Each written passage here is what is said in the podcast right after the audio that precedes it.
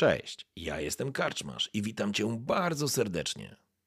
Niezwykle miło mi Cię gościć w progach mojej karczmy. A teraz usiądź wygodnie, odpręż się i daj porwać się historii, którą mam do opowiedzenia. A jeśli spodoba Ci się to, co usłyszysz, zawsze możesz rozważyć wsparcie mnie za pomocą patronite.pl. Link znajdziesz w opisie. Życzę miłego słuchania. Oby nam się! Zaczynamy.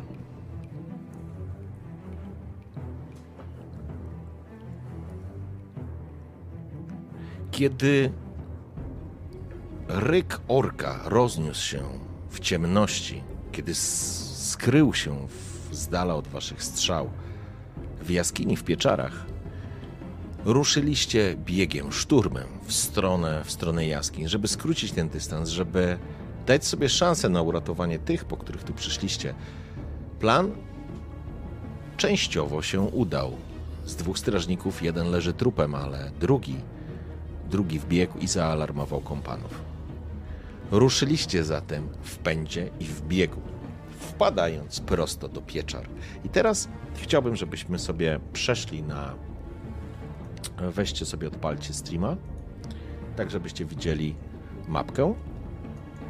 Dobrze. A ja przejdę na nową scenę.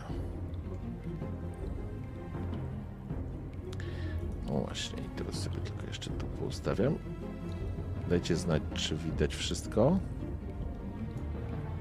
Wszystko widać. Bardzo ładnie. Bardzo dobrze. Słuchajcie, wpadacie do jaskini, słyszycie z wewnątrz orcze okrzyki i wrzaski. Niestety nie znacie czarnej mowy, ale Brambor zdecydowanie dla ciebie to są odgłosy, które znasz. Miałeś okazję wielokrotnie słyszeć orkowie byli twoimi przeciwnikami przez wiele lat i myślę, że Brambor najlepiej potrafisz sobie z nimi poradzić, albo inaczej. Najwięcej o nich wiesz. Niemniej jednak wpadacie do środka i przed wami rozpościerają się trzy korytarze. Ten obok jest krótki, to właściwie chyba wygląda trochę coś jak sala do wypróżnień. Śmierdzi z niej strasznie, a orkowie musieli z niej korzystać jak po prostu z wychodka. Niewielki ustęp po prawej stronie i korytarz, który ciągnie się, nazwijmy to, na południe od was. Ale główny korytarz, i to korytarz, którym z pewnością poszedł wasz przeciwnik, to ten centralny, który się gdzieś tam dalej rozwidla w jakąś większą kawernę. Być może nawet z niej jakiś blask płomienia się pojawia, może jakieś jest ognisko w środku, ale z pewnością słyszycie stamtąd krzyki, nawoływania i przygotowywania do walki.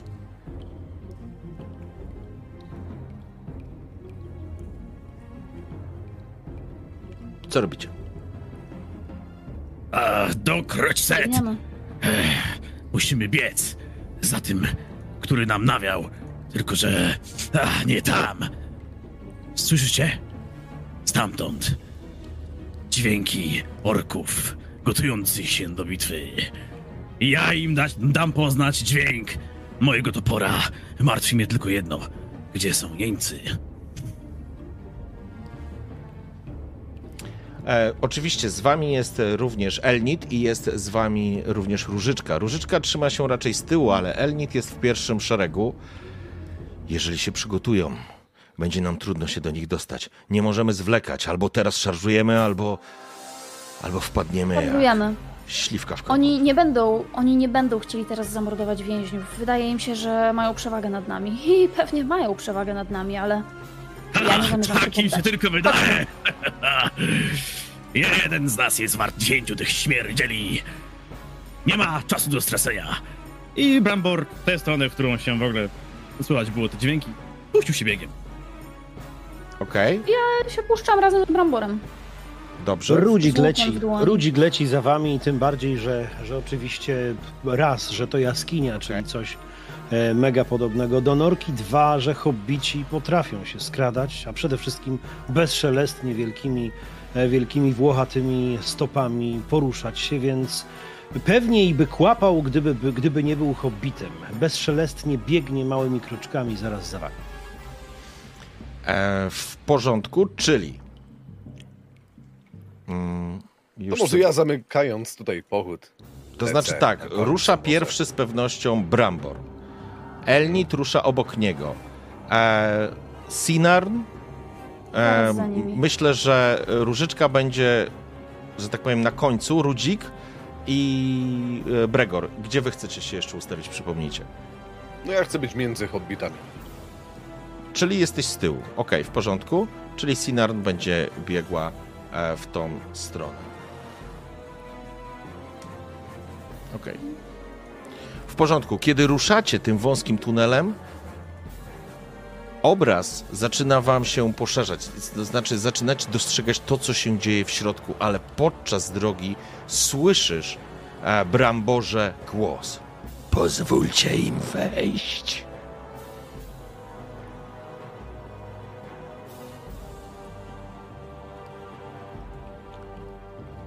Co robi Brambor? Ponieważ jest pierwszy. Korytarz jest wąski, tak naprawdę za chwilę będziecie, że tak powiem, dwie osoby będą. Prawdopodobnie strażniczka i Brambor będą jako pierwsi, za nimi będzie Sinarn i nasza trójka bohaterów, czyli dwa hobbity i...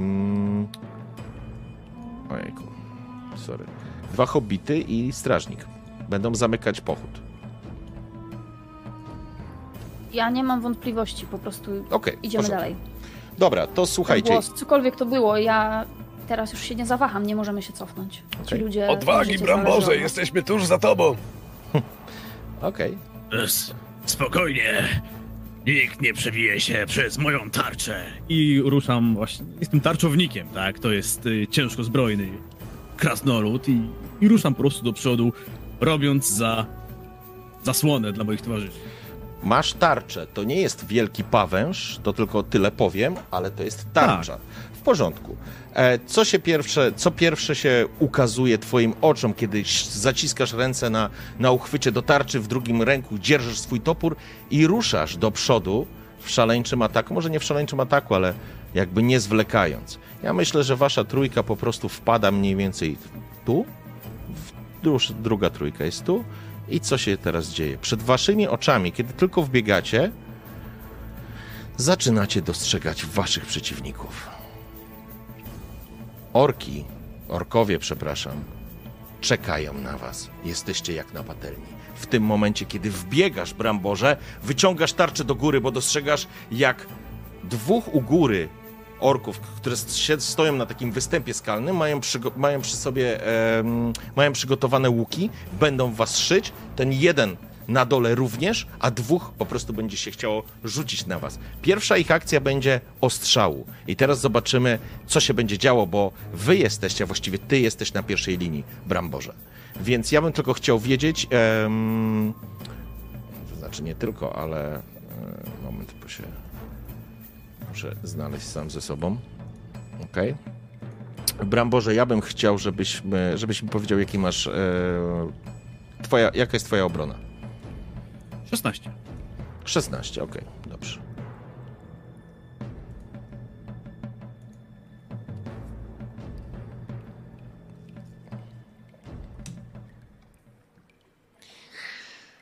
I to jest pewien problem.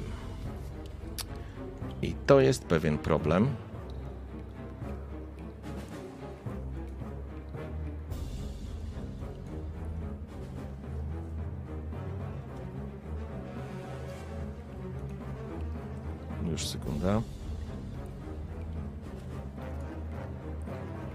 O nie, tutaj coś... Nie, patrz, pomyliłem się w tym. Dodałem 16 bonusowych kostek. Nie patrz na to.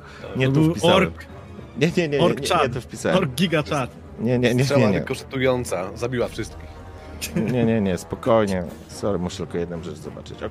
Dobrze, co się dzieje? Kiedy Brambor wbiegasz, dostrzegasz, jak trzech łuczników mierzy dosłownie w miejsce, z którego wypadasz. W środku, w miejscu, w którym jesteście w tym momencie, tak naprawdę przyjmijmy, że jest kilka pochodni jakichś zaczepionych. Jest tu oświetlone tak, że wy to, że dostrzegacie swoich przeciwników. Pierwsze strzały ze świstem lecą w kierunku korytarza, z którego wypadacie. Dwie strzały przyjąłeś, bramboże, na tarczę, zasłaniając siebie, zasłaniając strażniczkę, ale dwie kolejne niestety trafiają w ciebie i czujesz, jak przebijają się, wbijają się po prostu w twoje ciało. Czarne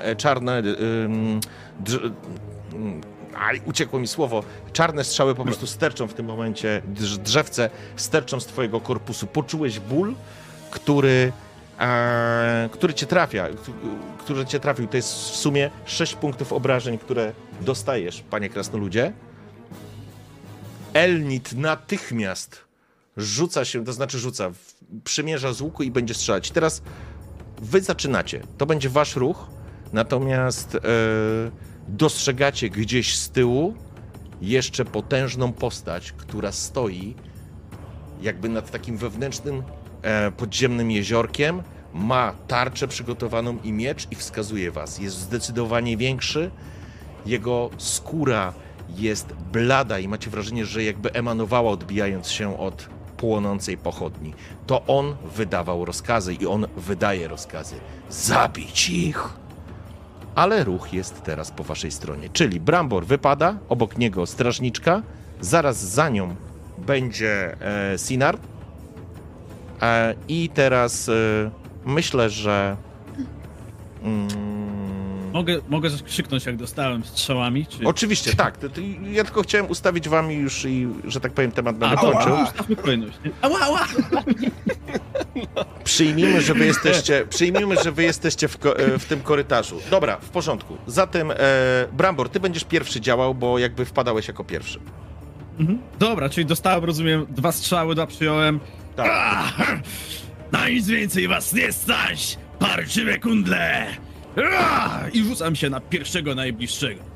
W porządku, to jest łucznik, więc on, widzisz, on w ciebie wystrzelił, może nawet on w ciebie trafił jako pierwszy, więc ta wściekłość bierze nad tobą górę i atakujesz go. Zapraszam.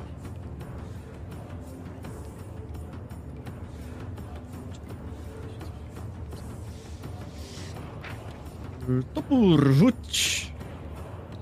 Czy mogę użyć jakiejś umiejętności? Czy nie? Na razie jeszcze nie. Dobra, najpierw rzucam, tak. Zapomniałem, jak ten system działa. Najpierw rzucam, okej. Okay. Najpierw rzucasz, panie Brambor. Ach! Pięknie, great success. Czyli trafiasz, jakby w momencie, kiedy, jak tylko przypomnę, żeby już nie wchodzić w szczegóły, jak... Masz możliwość przełamania, to robisz wszystko dla przełamania. Ty walczysz toporem, więc tak naprawdę nie jest to dla ciebie istotne, bo ty nie jesteś w stanie wykorzystać celnego ciosu. Zatem zamieniasz swój dodatkowy sukces na dodatkowe obrażenia. A te dodatkowe obrażenia wynikają z twojej siły. Ile masz siły? Pamiętasz? Ci mówię, tu gdzieś mam napisane. Na karcie towarzyszycie. Małość skarbu, obciążenie. Jejku, gdzie to było? Siła dużo. I wartość. Po lewej stronie karty. Jest, 7 siły. Wartość, tak. 7 siły masz, tak? A ile twój topór ma obrażeń? Twój topór ma 5 obrażeń. Czyli 12 punktów. W porządku. Jak chcesz to zrobić? Jeszcze mam potężny cios plus 1 do damage'u. No to w takim razie jeszcze to masz w sumie 13 punktów, Bramborze. Z wściekłością wpadasz w niego. Tak, czyli go po prostu zabijesz, roztrzaskasz go, sorry, jestem trochę... Niczym ten właśnie taran, krasnoludzki taran, po prostu uzbrojony po zęby, nabijany już strzałami, ale jeszcze tylko trochę, po prostu rzucam się na tego orka i po prostu jednym celnym ciosem wbijam mu topór po samą klatę, tak naprawdę topór tkwi chwilę w nim, jak tak się trochę zasinam, ciągam. Tak to robią kazadowie! Dawać na mnie! Dawajcie, pokażcie, co jeszcze macie! Toporzysko zatopiło się w ciele orka, właściwie go przygniatając do ziemi. On pada w kałuży krwi i teraz przechodzimy do strażniczki, która przymierza, że tak powiem, w biegu i strzela w kolejnego przeciwnika, w jednego z waszych przeciwników. I teraz już powinno wszystko działać tak naprawdę.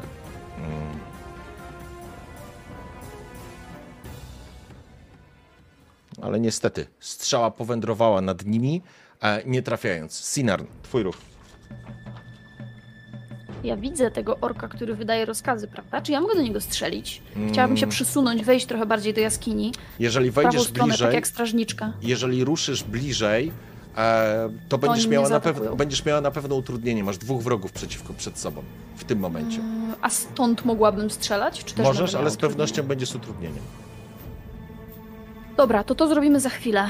Wbiegam w takim razie dalej, w dół, tak jakby w prawą stronę i tego orka, który jest najniżej na mapie, chciałabym do niego szyć z łuku, jeśli jestem w stanie. Dobrze, to będziesz biegła po prostu, nakładasz strzałę na cięciwe i dobiegając mój po prostu jest w niego taki, strzelasz.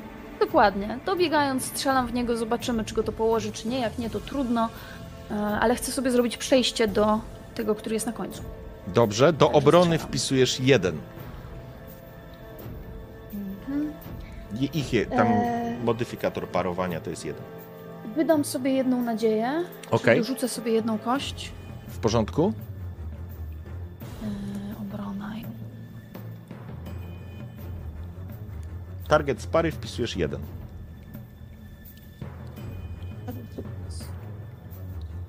Bez dodatków z tego co widzę.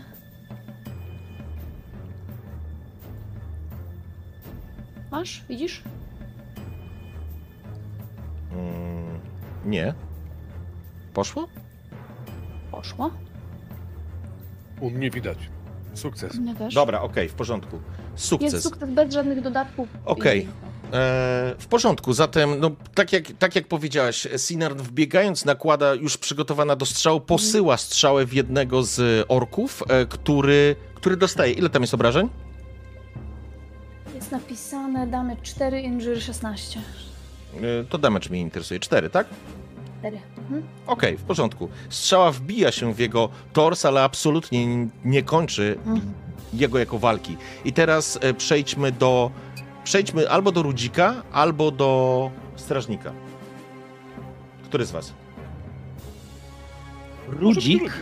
Nie. Rudzik tak naprawdę jak usłyszał pierwsze strzały, które walnęły z hukiem w krasnoludzką tarczę, zatrzymał się, przywarł do ściany w szarym kapturze, a ponieważ średnio go widać, takiego małego, niewidocznego, przywarł z oczami po prostu wielkimi jak jaja i usłyszał, jak tak naprawdę strzelają te strzały, tak odwrócił się na pięcie i zaczął spieprzać w drugą stronę. Spieprzać nie ku wylotowi jaskini, tylko mówi tak, musi być jakieś wyjście, mądrość, rozum, inteligencja, nie zawsze trzeba walczyć rękami, ja tu nie mam szans, muszę ich jakoś uratować, tam było zbyt dużo orków, odwaga, decyzja musi być jakaś od zawsze.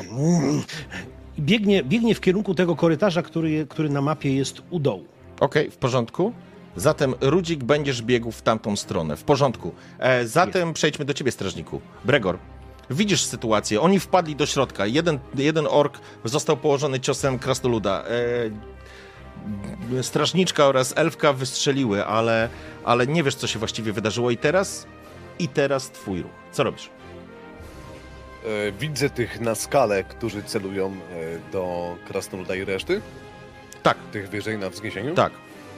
No to myślę, że chciałbym widziałem już, że krasnolud oberwał jedną strzałą, to myślę, że chciałbym jakoś go wspomóc i strzelam do tych wyżej, którzy są nad nim. W porządku? Więc w porządku. Stanąłeś w przejściu, widzisz ich, jak oni przeładowują tak naprawdę swoją broń i strzelam. Dobra. To naciągam cięciwe.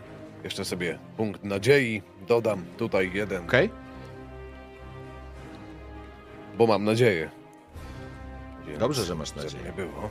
Bardzo dobrze. Jestem chyży. Mam szybkie palce. Dobra. Dawaj, panie. Wow, przebicie masz. Cudownie. Fantastycznie. Powietrze zadrżało wokół nas. Bardzo dobrze. Ile masz przebicia na łuku? Jak przecinak. Na łuku mam 14. Dobra. I zobaczmy. Ha! Cudownie! Wystrzeliłeś, widząc rannego krasnoluda. No, strzała poszybowała idealnie, trafiając orka w głowę i właściwie go zdejmując natychmiast z pozycji. Nie zdążył nawet chyba zrozumieć, co go zabiło, kiedy padł na ziemi. To jest moment, w którym Różyczka próbuje się gdzieś zakraść za Sinarn i ona również będzie próbowała rzucać, strzelać ze swojej procy. Gdzie mamy tu Różyczkę? Mamy tutaj Różyczkę. Jest już Różyczka i ona również będzie strzelać. Niestety jej kulka poleciała gdzieś w ciemność, nie trafiając nikogo. I to jest moment, w którym wy dostrzegacie więcej szczegółów. Dostrzegacie... Ojejku, teraz nic nie dostrzegacie, bo ja zepsułem, ale zaraz dostrzeżecie. Dostrzegacie... Ciemność widzę. Tak, dostrzegacie tą przestrzeń, którą tutaj wcześniej odkryliście, ale teraz po raz pierwszy dostrzegacie po pierwsze tu wejście do tunelu i tu na górnej półce widać ludzi, którzy się ukrywają i zaraz ich również zobaczycie. Ty ładnie rysujesz. Wiem, dziękuję pięknie. Szybko mu to wychodzi, bardzo, naprawdę. Tak, ja dzisiaj...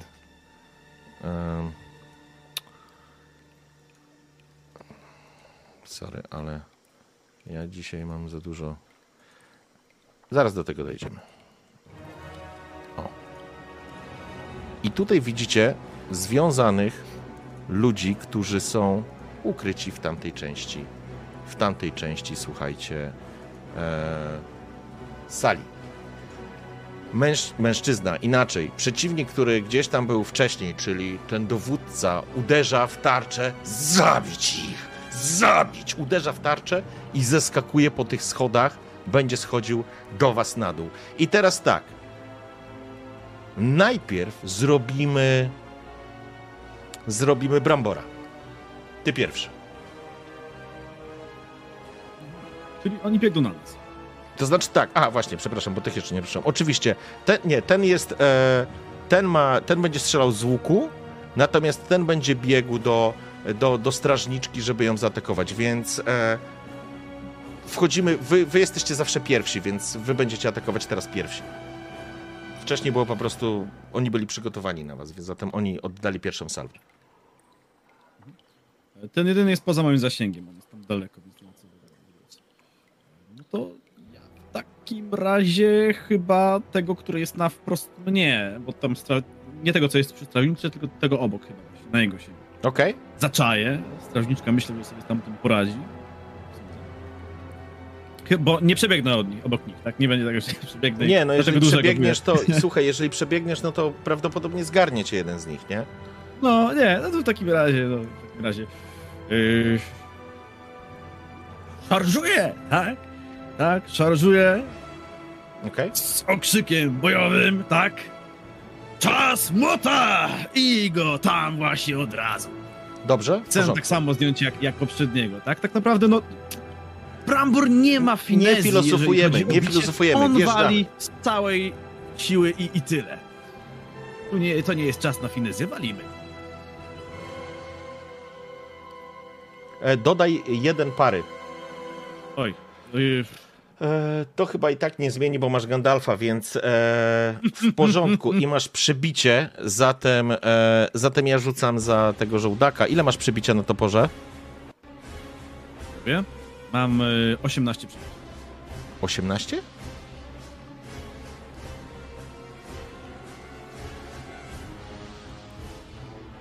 Na czym masz 18? Faktycznie, na toporze ma 18. A on młotem uderzył, mówi. Nie, no to taki okrzyk. Aha, dobra, taki okrzyk. Dobra. To było fabularyzowane. Dobra, nie, okej, bo ja żartowałem. No. It's a prank. Dobra, w porządku. Absolutnie ork, który trzymał, był gotowy do strzału, a właściwie chciał za chwilę strzelać z łuku. Zaskoczył inaczej, nawet nie miał szans się jakby sparować. Potężnym toporzyskiem i swoim zamachem po prostu ścinasz go z nóg, przecinając jego łuk i tak naprawdę trafiając gdzieś na poziomie podbrzusza. Ten to pożysko po prostu się wbija i rozkłada tego orka. I teraz, Rudzik, ja bym chciał, żebyś sobie rzucił, wybierz, na wojaczkę albo na czujność.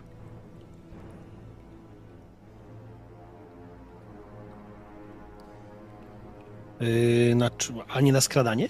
Nie, bo ty się nie skradasz. Nie skradam się. No to na czujność. To walę na czujność.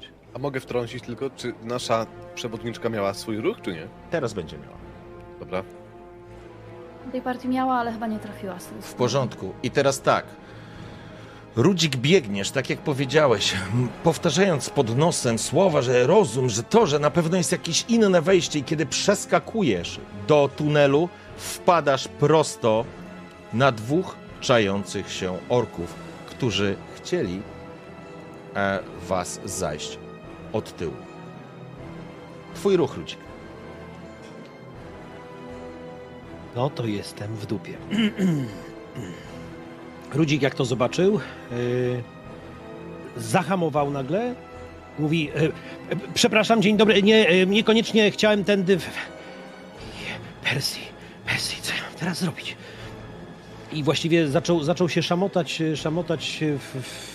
w miejscu, zaczął macać po sobie, żeby znaleźć procę albo ten krótki mieczyk i wymacał flet, który mu dał Percy.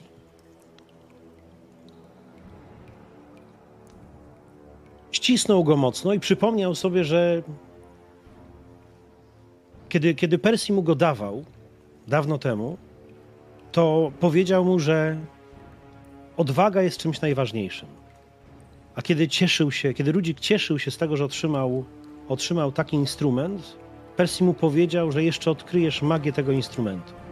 To były dosłownie sekundy, więc nie zastanawiając się dużo, wiedząc, że jest całkowicie w niewłaściwym miejscu i w niewłaściwej porze, po prostu najsilniej jak się dało, zaczął gwizdać tym gwizdkiem, tym fletem.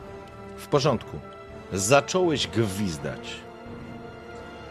Dźwięk o wysokiej częstotliwości rozniósł się echem po całej jaskini. Wszyscy go usłyszeli. Ale zamiera ten dźwięk, kiedy patrzysz w żółte, wypełnione nienawiścią oczy orków, którzy z tym sobie absolutnie nic nie robią. Rzucają się na ciebie w tym momencie w ataku. Ale słyszysz, Bregorze, jak Różyczka krzyczy: Rudzik! To Rudzik! I teraz przechodzimy do ciebie, Rudziku. Masz przeciwko sobie dwóch przeciwników. Oni zamachują się natychmiast szablami próbując cię po prostu posiekać. Ile masz, proszę, powiedz, wiesz, obrony? Mam 16 obrony. Okej. Czy ja mógłbym spróbować zrobić jakiś unik, żeby jak idą na mnie we dwóch, jestem dużo niższy niż oni i dużo szybszy w tym momencie. Chciałbym po prostu na maksa spróbować się wśliznąć między nimi i biec jak tylko ile pary w hobbickich nogach będzie, to znaczy, do przodu. Ty w tym momencie jakby unik czy wszystko, co jest związane z twoim nietrafieniem w ciebie, związane jest z twoją obroną. Więc tutaj więcej, że tak powiem, zrobić nie możesz. I zobaczmy jak... 16, tak miałeś? Tak jest. I teraz dzieją się następujące rzeczy. Spróbowałeś, Rudziku, zrobić tak, jak powiedziałeś. Jesteś mniejszy, jesteś niższy, pochyliłeś się. Miecz jednego z orków świsnął ci nad głową, ścinając kilka kędzierzawych, rudych włosów. Ale drugi ork spojrzał się na ciebie, pchnął mocno i skutecznie swoim mieczem. I on ma jeszcze dodatkowy sukces. I to będzie, towarzyszu, łącznie 6 punktów obrażeń, które w ciebie wejdzie. Usłyszeliście krzyk Rudzika. W tym momencie Przeskoczę jeszcze do Elnit, która dobywa broni, dobywa miecza przy pasie i rzuca się, to znaczy rzuca, no i próbuje atakować przeciwnika, który do niej podbiegł. I jej się to udaje.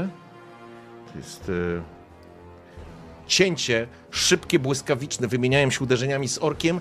Zgrzytają, może nawet te ostrza skrzą się, ale zostawia potężne cięcie na jego klatce, które natychmiast zaczyna sączyć krew zalewającą jego tors. Ork ryczy z bólu i przejdźmy teraz do Sinarn. Twój ruch. Sinarn słyszała ten gwizd fletu, ten wysoki dźwięk i słyszała krzyk Różyczki, więc biorąc pod uwagę, że jest najbliżej, ja się odwracam i biegnę do Rudzika. Widzę, że go nie ma. Słyszę, że gwizdał. Pamiętam, że miał tą piszczałkę. Czy ja jestem w stanie do niego dobiec w tej turze w ogóle i strzelić, czy... Jesteś w stanie... Czy na przykład jestem w stanie dobiec i wziąć go za szmaty i go zasłonić sobą na przykład? To znaczy, jesteś w stanie wypracować sobie pozycję, z której będziesz mogła strzelić, ale nie wyciągniesz z kotła teraz Rudzika. Dobra. No to biegnę po prostu tam i mówię, będę krzyczeć. Rudzik, cofnij się! Uciekaj stąd! Krzyk rozchodzi się, ale w tym momencie w głowie Rudzika pojawia się po prostu przerażenie. Ostrze ciebie dopadło i cię zraniło. Poczułeś ten ból, a dwaj przeciwnicy... stoją nad tobą. Stoisz oparty o ten schodek, o ten stopień i właściwie masz świadomość, że jesteś tu sam, Rudziku. Że jesteś tu sam. Gwizdek utknął ci w ustach, ale słyszysz nadbiegającą Sinarn. Sinarn, proszę bardzo. Możesz strzelać?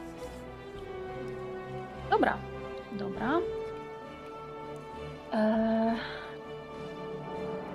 Czekaj, myślę. Czyli jeżeli dodam sobie z nadziei, to dodaję tylko jedną kość, prawda? Nie mogę dodać dwóch ze względu na bystrooką? Nie mogę. Ale mogłabym zrobić magiczny sukces, gdybym chciała? Nie. Czy też nie? Wyróżniki tylko działają na umiejętności, nie na walkę i tak samo magiczny sukces, tylko na umiejętności, nie na walkę. To ja używam jedną nadzieję, żeby dodać jedną kość. Czy oni mają obronę jeden? Tak. No pięknie, pięknie. Ile masz przebicia?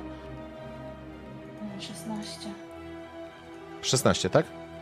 Tak, już patrzę. 16. Mhm. Super. O kurde. Ale poczekaj, coś... Wyszło to? 6 plus 6, dlatego mam. Dwie szóstki rzucił. A, no to okej. To w takim razie strzała pofrunęła tak naprawdę nad głową Rudzika, to znaczy Rudzika nawet nie widzisz, on gdzieś jest poniżej, trafia jednego z orków.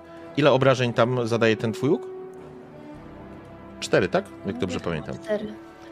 Ostrze, strzała wbija się i natychmiast zwracają na ciebie swoją uwagę i może to jest szansa dla Rudzika. Nie udało ci się go położyć. Metalowe elementy zbroi uchroniły tego orka, a właściwie jego życie.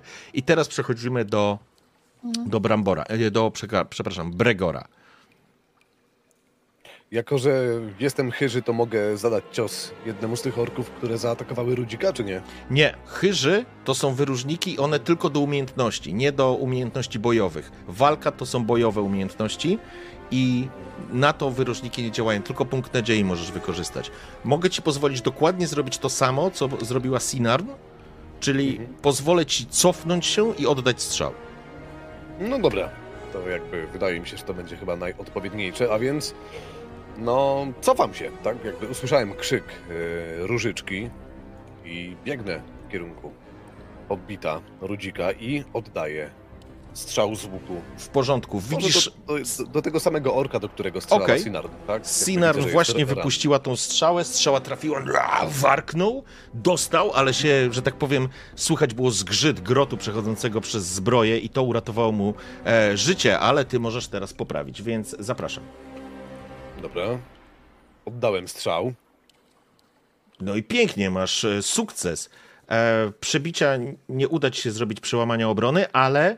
Ile masz obrażeń na łuku? Mam 3 obrażenia i 14 przebicia. Nie, tutaj przebicia nie będzie. Masz 3 obrażenia i ile będziesz miał? Ile masz siły swojej? Siły mam 6 punktów.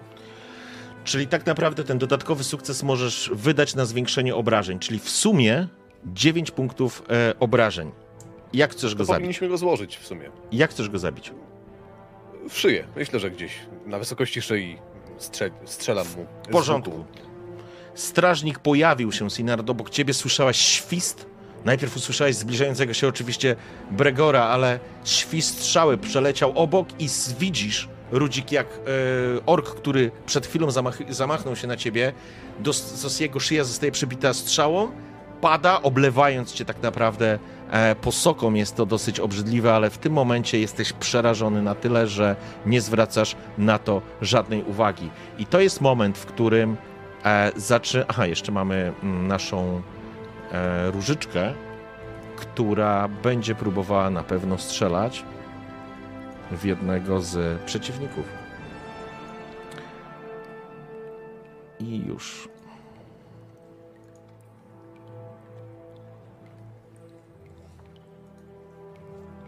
Niestety trzęsące się ręce prawdopodobnie powodują, że ta kula gdzieś leci. I wracamy teraz do ciebie, Brambor, bo jesteś celem z pewnością dwóch przeciwników. Jeden, który stoi na stopniu nad tobą, mierzy do ciebie z łuku i po prostu wypuszcza strzałę. Podaj mi swoją obronę. 16. Ile? 16, tak? Bo cię trochę wycisza. A nie. A, no to tak. Dobra. 16. W porządku. Strzała leci, znowu widząc kątem oka zbliżającego, to znaczy mierzącego w ciebie przeciwnika, zasłoniłeś się tarczą, tarcza przyjmuje z głośnym stukotem kolejną strzałę, broniąc cię, ale widzisz, jak nad tobą wyrasta postać z tarczą. Jego twarz jest wykrzywiona, właściwie jego twarz. Jest to orcza, obrzydliwa orcza twarz, wypełniona kłami, nienawiścią, zniszczona, jakby przypalona. Wyciąga w twoją stronę szablę. Zginiesz, krasnoludzie! I rzuca się na ciebie z wrzaskiem.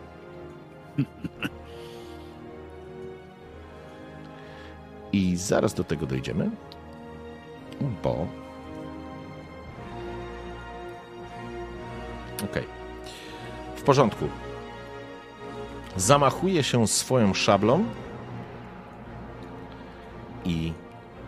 Ty masz 16, nie? I zaczynacie wymieniać się uderzeniami. Tarcza w tarczę. Z hukiem przechodzą... To walka wasza, wymienianie się tymi ciosami roznosi się hukiem po całej jaskini.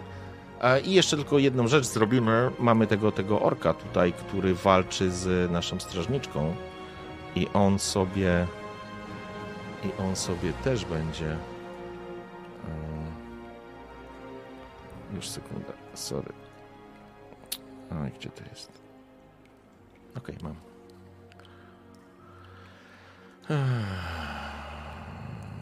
Dobra. Tak, tak. O. Słyszycie, jak... Albo ty właściwie, Brambors, widzisz, jak ostrze jednego z orków, który dobiegł tego rannego z wściekłością, zamachnął się. Być może Elnit popełniła błąd, może go nie doceniła. Ten się zwinął i ciął ją na odlew. Ostrze rozorało jej ramię i słyszałeś, jak krzyknęła z bólu. I to jest moment, w którym, szanowni, wracamy może do Rudzika. Rudzik, jesteś pierwszy. A ja nie atakuję? Za chwilę. Rudzik praktycznie prawie że leży pod tym jednym z orków, który góruje nad nim. Jest przerażony oczywiście, bo jest poraniony i nie tylko w swojej krwi, ale w krwi tego, który przed chwilą padł obok. To był czas, w którym mógł wyjąć swój krótki miecz. Mimo że ręce mu się trzęsą, coś mamrocze pod nosem, ale w tym momencie trzyma ten miecz i będąc blisko niego po prostu będzie chciał go od dołu, najlepiej w krocze, ugodzić. Bo myślę, że ten ork, który jest nade mną, jest bardziej zajęty tym, że nagle pojawiła się Sinarn i strażnik, więc nie zwraca na mnie na tyle uwagi, będę starał się go po prostu ugodzić jak najmocniej w udo, albo najlepiej między udami. W porządku. Ja ci tylko powiem, żebyś miał pełną świadomość. Możesz go zaatakować, albo możesz wykorzystać ruch, który się nazywa ustąpienie pola. Czyli się ty po prostu wycofasz bezpiecznie z walki. Masz też taką opcję, żebyś miał tego świadomość. Tak. To może jednak skorzystam, bo ja to przerażenie i to wszystko, może inaczej, to co w głowie Rudzika jest, to pewnie będzie czas na powiedzenie tego za chwilę, więc myślę, że ustąpię pola, tak. Dobra, i będziesz się po prostu wycofywał, tak? Będę się, tak, tylko inaczej, powiedz mi, czy patrząc na tą mapę wycofywał, to znaczy w kierunku Sinarn i tak, w kierunku Strażnika? Tak, dokładnie. Po tym stopniu po prostu będziesz, wykorzystujesz ten moment, w którym ork został zaskoczony, że tak powiem, pojawieniem się twoich towarzyszy i bezpiecznie udać się wycofać poza jego zasięg. Tak naprawdę teraz będzie Sinarn i Bregor będą z nimi walczyć, ale zanim to się wydarzy, wróćmy do Brambora. Bramborze, stoisz naprzeciwko orka, który jest zdecydowanie ich przywódcą. Zakuty jest w zbroję. No i pytanie, co robisz? Jak to co? Tak, najpierw wokół niego krążę. Tak, on zaatakował mnie, ale nie udało mu się. Wymieniliśmy parę ciosów. Tak, krążę. On tam próbuje mnie tam właśnie na mnie warczeć. Nakarmiłbym twoim ścierwem psy, ale nawet one czegoś takiego nie tkną. I atakuje go moim toporem. I teraz stop. Nie rzucaj. Ja wykorzystuję jego atrybut. Rzucasz z osłabieniem. Ork, z którym walczysz, to, czyli zaznaczysz po lewej stronie osłabiony rzut. Ork, z którym walczysz, jest niezwykle szybki pomimo swojej postury. Rodagog zmiażdży, zje twoją głowę. I zastawia się tarczą. Jest wyjątkowo szybki. Dawaj, panie Brambor, co rzuciłeś? No to rzucamy na topór oczywiście. Czy tak, mam jakieś sobie wskaźniki dać? Możesz dać +1, jeżeli spalisz poziom nadziei. Okej. Tylko daj sobie rzut z tym z osłabieniem, nie? Czyli tam. No właśnie, jak mam to zrobić? Po lewej stronie karty masz zaznaczone, że tam jest normalny, nie? Masz modyfikatory. Widzisz, czy nie? Use this button when you're... Nie. Zobacz, modyfikatory. Rozszerz sobie kartę na maksa i po lewej stronie. Mam, ale nie mogę znaleźć. Masz taki radiobaton osłabiony. Zaraz pod modyfikatorem. Gdzie jest siła? To na lewo. Postawa? Nie. Na lewo siła od siły. Jest na górze, widzę. Jest napis siła i na lewo od siły. Normalny, wzmocniony, osłabiony. Rozumiem. Osłabiony sobie zaznaczasz. Zaznaczasz osłabiony. Okay, dostajesz, i teraz uwaga, wpisujesz +1. Jak spalasz punkt nadziei, obniż sobie nadzieję. Czyli 1 po prostu. 1. Dokładnie. I teraz target pary, czyli jego parowanie, on jest trudniejszym przeciwnikiem, wpisujesz 3. 1. Target pary 3. No dobra, słuchajcie. Trzymamy kciuki. Zobaczmy jak tam krasnolud poleci. Topora. O kurde, jaki rzut! Cudownie! W porządku. Bramborze, wymieniasz się, widzisz swojego znienawidzonego wroga, widzisz jednego z orków i wiesz, że Rodagog jest przywódcą tej watachy. I w końcu znajdujesz lukę w jego obronie. I teraz przebicia nie możesz zrobić, bo nie możesz walczyć toporem, ale możesz zwiększyć swoje obrażenia, jakie mu zadasz. Czyli ile ty masz? 5 obrażeń z topora i ile siły? 5 obrażeń z topora, 7 siły i potężny cios +1 do damage. Czyli tak naprawdę to jest 7, 8, 13 starych punktów obrażeń wchodzi w przeciwnika. Rodagog przyjmuje potężny cios, widzisz jak elementy metalowej zbroi po prostu rozpryskują się pod siłą twojego uderzenia. Wbija się w jego wielkie, masywne cielsko, ryknie z złością, z nienawiścią na ciebie, przyjmując potężne obrażenia. I teraz przeskoczmy do was, Sinarn oraz Bregor. to ja strzelam pierwsza? No, byłaś pierwsza chyba. Dawaj. Dobra. To szyję. Czy ja chcę wydawać nadzieję? Tak, chcę wydawać nadzieję, bo cały czas się boję, że... ludzik mimo wszystko dostanie.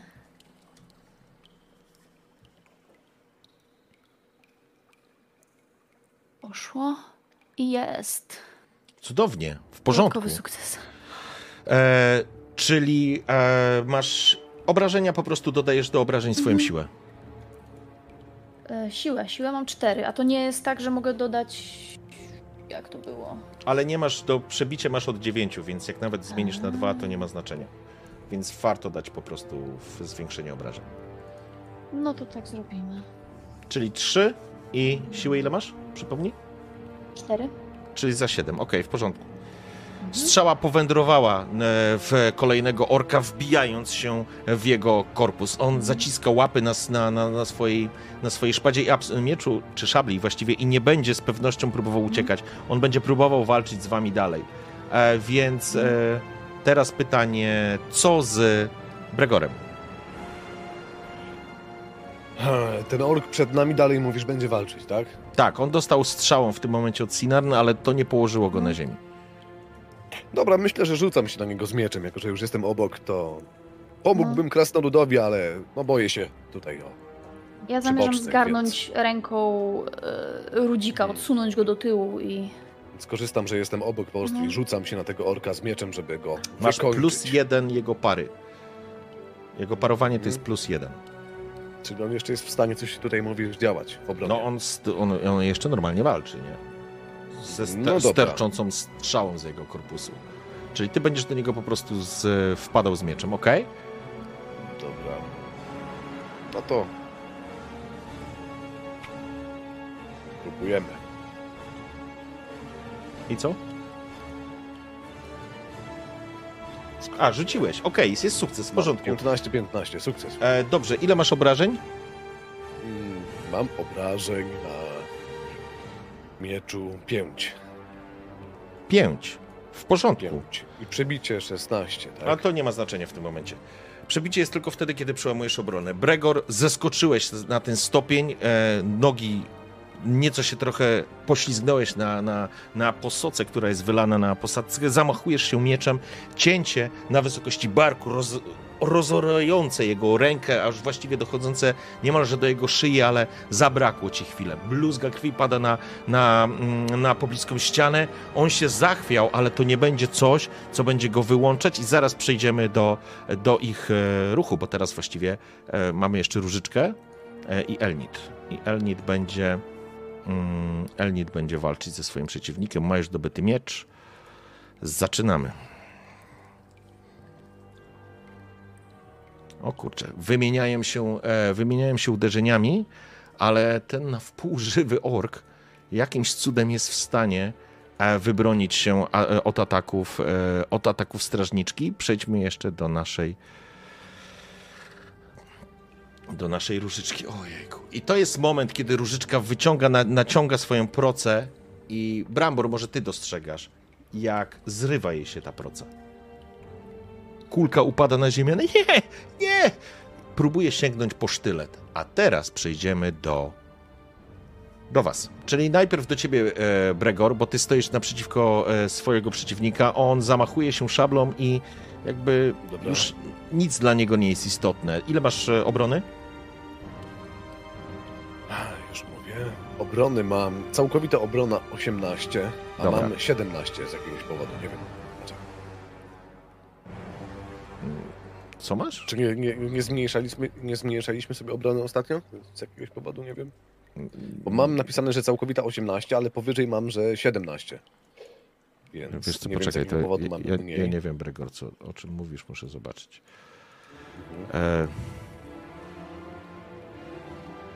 No bo masz puklerz, ale ty walczysz mieczem w dwóch rękach czy w jednej?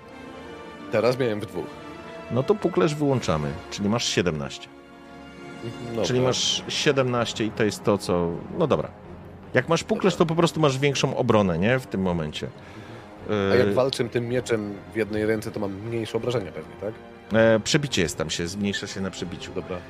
Ork, którego trafiłeś, wściekł się i wbija w ciebie swoje ostrze, przecinając tak naprawdę twoją skórznię i czujesz, jak po żebrach jego stalowy miecz po prostu przesuwa się, zostawiając krwawy ślad. I towarzyszu, to oznacza dla ciebie obrażenia, które chcę, żebyś sobie wpisał, na poziomie 3 bodajże, jak dobrze pamiętam. Tak. Gdzie coś takiego wpisać? Obecna wytrzymałość obniżasz o 3. Dobra. I to wszystko. Jestem osłabiony pewnie. Ja nie wiem. Jak nie mówisz, to nie jest. Nie wiem. System powinien ci policzyć. I to jest moment walki z tej strony. Wracamy do ciebie, Bramborze. Bo ty walczysz i walczy tak naprawdę jeszcze jeden. To załatwmy tą walkę. Wymieniają się uderzeniami ze strażniczką, ten ork i strażniczka, ale nie zdobywa nikt przewagi. Natomiast ty, Bramborze, zostałeś sam. Widzisz po pierwsze orka, który mierzy do ciebie z łuku i będzie w ciebie strzelał. Ile masz? 18? Obrony? Obrony mam 16. A, 16, dobra. I słyszysz świst, strzała przebija, wbija się w plecy, odsłonięte plecy zostały jak właściwie na tacy podane, wbija się w ciebie strzała i to jest 6 punktów obrażeń, które wpisujesz, czyli obniżasz o kolejne 6 swoją obecną wytrzymałość. Jaką masz wytrzymałość teraz? W tym momencie mam 17. 17. Okej, to za chwileczkę już jesteś osłabiony, widzę. Już jesteś osłabiony. To oznacza, że poczułeś. A nie, to Bregor jest. To karta jest Bregora. Nie, Brambora. Nie, Brambora. Brambor, po raz pierwszy poczułeś, że to uderzenie naprawdę cię zabolało. Przebiło się przez twoją koszulkę, rozerwało kilka kółek i poczułeś, aż ciężko odetchnąłeś. Czujesz, że tak naprawdę sterczą w tym momencie z ciebie 3 strzały i masz przeciwko sobie Rodagoga, który zamachuje się w tym momencie mieczem, uśmiechając się, jakby wyczuł twój ból. I już chwila. Ale go. Za dużo tych wszystkich kart mi się tu... Dobra, już znalazłem. Dobra, w porządku. Ile ty masz? 16, nie? Obrony. No panie. Co się dzieje tak naprawdę? W tym momencie poczułeś w plecy, strzałę w plecach, potężnie kopnął cię na wysokość tarczy, odsłaniając cię, zamachnął się mieczem i widzisz, jak rwą się twoja kolczuga, te ogniwa po prostu rwą się i czujesz, jak kolejny cios dochodzi do ciebie, Bramborze, i czujesz ból. I to jest, słuchaj, kolejne 3 punkty, które sobie odpisujesz.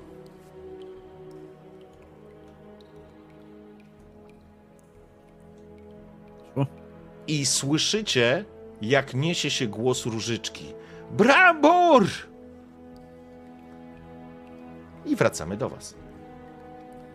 W tej sytuacji teraz pierwszy będzie nasz strażnik. Dobra. Oddaję, jakby milcząc, nie krzycząc, starając się całkowicie skoncentrować na tym, co się dzieje. Nie strasząc swoimi krzykami hobbita, po prostu zamachuje się raz jeszcze mieczem, żeby sięgnąć nim orka. W porządku? Dalej daje mu obronę 1, tak? Tak, obrona jest 1. Dobra. Och, panie. Dobra, już nawet nie rzucamy. Jak chcesz go zabić? Myślę, że widać po mnie, że boli, ale jak powiedziałem, w całkowitej ciszy jakby zamachuje się tym mieczem i jednym pięknym takim ruchem obcinam mu głowę. W porządku. Uciszając go całkowicie. Próbował tańczyć, próbował walczyć, próbował nawiązać, ale nie. Nie, popełnił błąd. Zostawił lukę, którą wykorzystałeś bez żadnego problemu. Zamachnąłeś się potężnie, miecz zawirował nad głową, przeciął powietrze, a potem ściął łeb orka, który z pustym, głuchym dźwiękiem spadł na ziemię w kałuży krwi. Sinarn i Rudzik, co robicie? Widzę, że Rudzik krwawi trochę, prawda? Został ranny, ale... Jest ranny, ale... Z tej perspektywy, to... jak stoję, widzę też Brambora, prawda? I Różyczkę, która przed chwilą wrzeszczała. Tak. Różyczkę dostrzegasz. Dostrzegasz z tej perspektywy Różyczkę i... No i coś tam się kotłuje dalej, nie? Orkowie. Przepraszam, nie wiem powiedzieć. No dobra. No problem jest taki, że Brambor został tam sam. A my jesteśmy tutaj sam. Nie jest Różyczką sam. I ze strażniczką, ale zostawiliśmy go, więc... Puszczam... Rudzika, bo trzymałam go tak za kapotę, miałam takie poczucie, że muszę go trzymać, przecież już nic więcej się nie stało. Puszczam, kiwam ci tylko głową, no i biegnę z powrotem. Strzelam w pierwszą parszywą, zakazaną orczą mordę, jaką tylko dostrzegę. Dostrzegasz walczącą strażniczkę z orkiem i dostrzegasz Brambora, Brambora walczącego z potężnym orkiem, którego wcześniej widziałaś, on musiał zleść. I jest jeszcze ten łucznik na tym skalistym występie, który góruje nad wami i znowu zakłada kolejną strzałę. I ja będę szyć włócznika. Z tego, co widzę, Brambor jest najeżony strzałami. Tak, Brambor wygląda fatalnie, szczerze mówiąc. Łucznika trzeba zdjąć. Strzelam, wydaje nadzieję. Obrona 1? Tak. I niestety strzała leci, może uderza w jakiś stalagmit albo jakiś stalaktyt, odbijając się po prostu ork przychulił lekko głowę, jakby w obawie, że ta strzała jednak go rykoszetem trafi, ale na jego pysku pojawia się dziki uśmiech, a jego oczy lśnią nienawiścią. Ja tylko jeszcze wrzeszczę, Brambor, cofnij się, wycofaj się.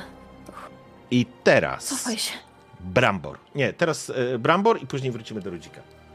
Brambor, ty stoisz i teraz tak, ważna rzecz. Mechanicznie masz taki ruch, który wykorzystaliśmy wcześniej. On jest do walki. Jeżeli dostaniesz obrażenia jakieś duże, możesz zrobić ruch, który się nazywa ustąpienie pola. Wtedy możesz się wycofać pod gradem ciosów i przyjąć tylko połowę tych obrażeń, ale w kolejnej rundzie nie będziesz mógł zaatakować. Taka jest cena.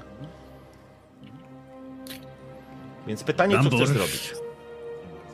Co może zrobić krasnolud? Oczywiście, że będę atakował tego dużego. Dobrze, w porządku. No buzuje w tobą krew. Znienawidzeni orkowie stoją przed tobą, a ty jesteś naszpikowany. I mechanicznie, czy Brambor jest już osłabiony? Powinien. Tak, jest wyczerpany. Co to znaczy?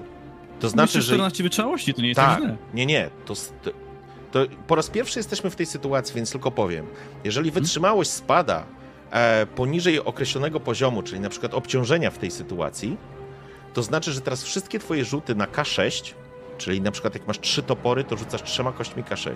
Na wynikach 1, 2 i 3 oznaczają 0. Okay. Możesz zrzucić na przykład hełm, żeby uwolnić trochę obciążenia, to znaczy, żeby łatwiej ci było walczyć. I wtedy faktycznie chyba nie będziesz miał... Poczekaj, zobaczymy. Obciążenie powinno... Nie, dalej będziesz wyczerpany. Okej. To akurat ci nic nie pomoże. Ale śmiałam pomysł. Nie, w porządku. Pytanie, co robisz? Ciężko ci już oddycha. Czujesz ból i widzisz, że przeciwnik jest godny. Brambor splunął krwią. Ale widzi przed sobą tego orka, tego największego, najbardziej zajadłego. Ten z boku strzela, ale i wie, że Brambor wie, że jak dostanie strzałę jeszcze odpowiednio wycelowaną, to może to wyglądać źle, ale wie dobrze, przed kim stoi i na kim musi się skupić. Co może zrobić? Uspokaja trochę swój oddech, ciężko mu boli go w klacie. Odgryzę ci głowę, krasnoludzie. Zapraszam. Możesz spalić nadzieję. Pamiętaj, że masz nadzieję, którą możesz palić. Tak, Zastanawiam się, czy... bo mam fajny pomysł, ale zastanawiam się, czy najpierw uderzyć i później to powiedzieć, czy najpierw powiedzieć i później uderzyć, bo nie chcę, żeby komiczny efekt... Najpierw zobaczmy, czy go trafisz. Jesteś, masz modyfikator, już ci przełączyłem na normalny. On już nie używa swojej umiejętności, więc masz na normalnym. W porządku. No to ja spalam nadzieję. Także dobrze, spalamy i walimy go z topora. Ile jak to było? Czyli tak, mam +1 tak. Modyfikator, tak? Tak. Jego parowanie... On ma 3 pancerze, tak? Tak. 3 były. Dobra. O kurde, co tu się wydarzyło? W porządku, no to teraz uwaga, uwaga, co się dzieje? Poczekaj, ja tylko chcę zobaczyć, bo co to w ogóle za rzut jakiś szalony? Ale numer, ale ci weszło, weszło, stary. 5, 6, 3, jasna. Stary, masz... Wiesz ile obrażeń teraz? Tylko ci powiem, żebyś wiedział ile zadajesz obrażeń. Ile ty masz siły? 7, tak? Tak. I +1 jeszcze do obrażeń. To masz 14, 15, 20 obrażeń. Dobrze, powiedz, co chcesz zrobić. Dobrze, także... Było tamten o jeden ork go naszpikował tą strzałą, tamten go kopnął, Brambor trochę właśnie tak odleciał do tyłu. Uspokaja swój oddech i przypomniał sobie wtedy... Dawno nie był w takiej sytuacji. Dawno nie był w takiej sytuacji, żeby dostać tyle ciosów. Przypomniał sobie coś na wzór, ja wiem, inkantacji, modlitwy, którą mówiły krasnoludy w chwilach, gdy źle się działo. Czuję głosy skał. Czuję bliskość ziemi. Jestem w domu mego Stwórcy. I choćbym padł, powrócę w dzień Dagorat. Powrócę, bo prowadzi moją ręką sam Aule. I uderza tego orka z całej siły, bierze tym toporem. Jeden cios, drugi cios. Ork po prostu, on się zatacza. Wielki ork zatacza się pod ciosami krasnoluda. Dużo od niego niższego, ale nie ma szans. Wytrącona broń orka, tam jeden cios za ciosem, aż w końcu zatapiam po prostu topór najpierw w jego piersi, odrywam i z pół piruetu główka leci. To znaczy do główki nie jesteś w stanie dojść, dobrze, dosięgnąć. To po prostu tak jak bebek, palec. Ale pod siłą twoich uderzeń faktycznie jego broń wypada, zaskoczony siłą i wściekłością. Tarcza myślę, że może być nawet roztrzaskana, a ty w pewnym momencie faktycznie... Prowadzony ręką i błogosławieństwem Aulego zatapiasz swój topór, kończąc żywot Radagoga Okrutnika. Z chrupnięciem jego gnaty pękają pod furią krasnoludzkiej. Chyba nienawiści w stosunku do niego to jest dobre określenie. Teraz zobaczmy Elnit. Mogę tylko jeszcze? Tak. Załatwiłem go, podnoszę topór do góry. Barukazat! Roznosi się po całej grocie. Jeżeli są jacyś orkowej, powinni w tym momencie narobić w swoje portki. Na razie problem polega na jednym. Oczywiście to, co tu się dzieje, to ty dałeś radę. Faktycznie zmiażdżyłeś tego przeciwnika. Elnit nie jest w stanie sobie poradzić ze swoim przeciwnikiem, ale słyszycie... Czy właściwie ty, Sinar... Nie, zanim Sinar. Przepraszam, jest jeszcze nasz Remain, czyli nasz Rudzik, który... Słyszysz, co się dzieje. Słyszę absolutnie, co się dzieje. To, co jest w Rudziku, to jest jeden wielki mętlik. Chciał dobrze, chciał wykorzystać swoją umiejętność, wiedzę. Przecież nie jest wojownikiem. Wszystko padło, wszystko... Tak naprawdę traci nadzieję. Ja będę chciał za chwilę spalić nadzieję, bo to będzie bardzo fabularne. To co chcę, to właściwie chciał przysłużyć się jakoś drużynie. Jednocześnie płacza, jednocześnie jest w wielkim gniewie. Biegnie w kierunku Brambora, słyszy te okrzyki i z zaciśniętymi zębami biegnie, wyciągając procę. Jeżeli kogoś jeszcze będzie mógł strzelić. Jeżeli ma tam zginąć, to niech zginie. Wszystko zawiodło. Gandalf zawiódł. Zawiódł flet Persiego. Wszystko zawiodło. On jest tu niepotrzebny. Albo zginie i jakkolwiek się przysłuży, biegnie w każdym razie w kierunku w kierunku Sinarn. W momencie, kiedy Sinarn zaczęła biec i puściła jego kaptur, to Rudzik zaczął biec za nią, wściekły i z płaczem jednocześnie. W porządku. Wybiegasz tak naprawdę, Rudziku, pomiędzy Sinarn a strażniczkę, która walczy, jest skrwawiona i tak naprawdę skrwawiony jest jej przeciwnik, ale jeszcze stoi. Widzisz wrzeszczącego krasnoluda nad padającym, potężnym orkiem i widzisz, tak naprawdę możesz albo pomóc strażniczce, albo strzelać w tego, który będzie przygotowywał się do strzału z łuku. Tak, właśnie w tego chcę strzelić. Jego zauważam, biegnąc tunelem, w niego będę chciał strzelić, napinając procę najmocniej jak się da, już w ostatku nadziei, czy jestem do czegokolwiek przydatny. Dobrze, strzelaj. Spalasz nadzieję? Rozumiem, że mogę... Tak, mogę spalić nadzieję, tak? Okej. To masz +1 wtedy do rzutu i jego pary to jest 1.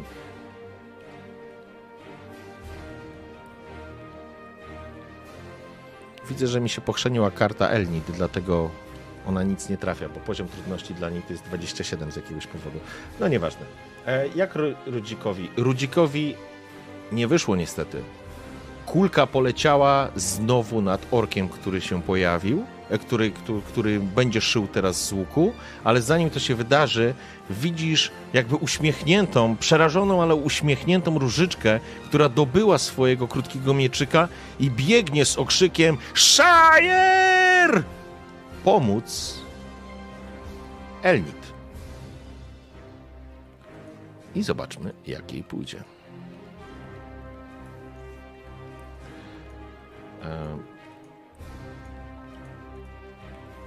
Dobrze. I już.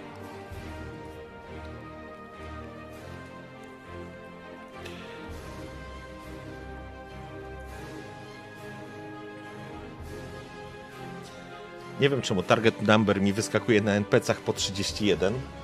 Trudno mi powiedzieć, ale Różyczka miała niestety Różyczka miała też oko Saurona, więc na pewno by jej nie wyszło. Cięcie nie doszło do orka, który tak naprawdę jakby próbował ją odepchnąć nogą, zupełnie nie zważając na to, co na nią jako na przeciwnika. I w tym momencie pozostaje nam 2 orków, którzy będą walczyć do końca i ty, Bramborze, będziesz na pewno będziesz celem jednego z łuczników. To znaczy tego łucznika, który tam został. Więc ty masz 16, nie? A teraz nie jest mój ruch? Bo ty zabiłeś. Teraz kończymy tą rundę. Strzała nie trafia, leci nad twoją głową. Być może to, co zrobiłeś z Radogogiem, spowodowało, że i im ręce zadrżały, bo również ork nie daje sobie rady z Elnit. I teraz przechodzimy tak naprawdę, ale to będzie końcowa sytuacja, więc zanim Bregor, to przejdźmy do Brambora, do Hobbitów i do Sinarn. Brambor. No to Brambor, widząc, że tamten jeden jest dalej trochę z tym łukiem, stoi tam na tej półce, tam do niego nie dojdę. Dojdę czy nie dojdę? Mógłbyś tam do niego wleźć w sumie. Mógłbyś do niego wleźć. Myślisz, że dałbym radę, ale w tej rundzie? To znaczy, nie, to masz rację, to faktycznie. To możesz w niego strzelić, jak czymś masz, albo rzucić. Albo dobić tego, który walczy z Elnit. Właśnie ja w takim razie po prostu załatwiłem tego jednego, widzę, najbliższy jest ten obok. Po prostu... Od razu do niego podchodzę. To już, zadaję, słuchaj, ja proponuję, żeby już tego nie rzucać. Faktycznie ork, który walczy z Elnit, związany jest z nią walką, nie trafił. Ona się obroniła, odskoczyła, przygotowana do ataku i zanim ona zadała tak naprawdę kończący cios, myślę, że krasnolud, że tak powiem, wykorzystałeś i zaszedłeś go od tyłu, wbijając topór w jego plecy. Został ten... Także wbijam tylko i właśnie mówię, to teraz zastrzelcie tą natrętną muchę. Już wyglądam jak jesz. I to jest moment, w którym widzicie, jak ork wskakuje do wody. Sinarn, ty będziesz mogła strzelić. To właśnie chcę zrobić. Czyli co, rzucam na... Przymierzam jeszcze raz. Wydaję jeszcze jeden punkt nadziei za to, co zrobił Bramborowi. Ten ork nie może tego przeżyć.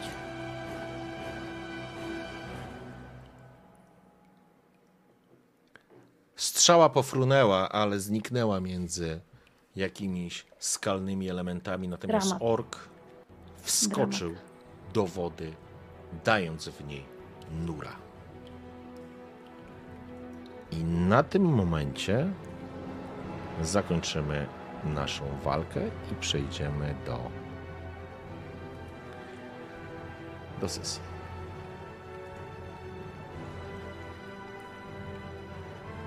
Plusk wody był ostatnim elementem, który, że tak powiem, dało sobie znać. Wszystkie orki leżą, orkowie wszyscy leżą martwi. Ja całe życie mówiłem orki, trudno mi to zapamiętać. Cały czas tak mówisz. Tak? Ja sorry. Razem... Orkowie, dobra, orkowie.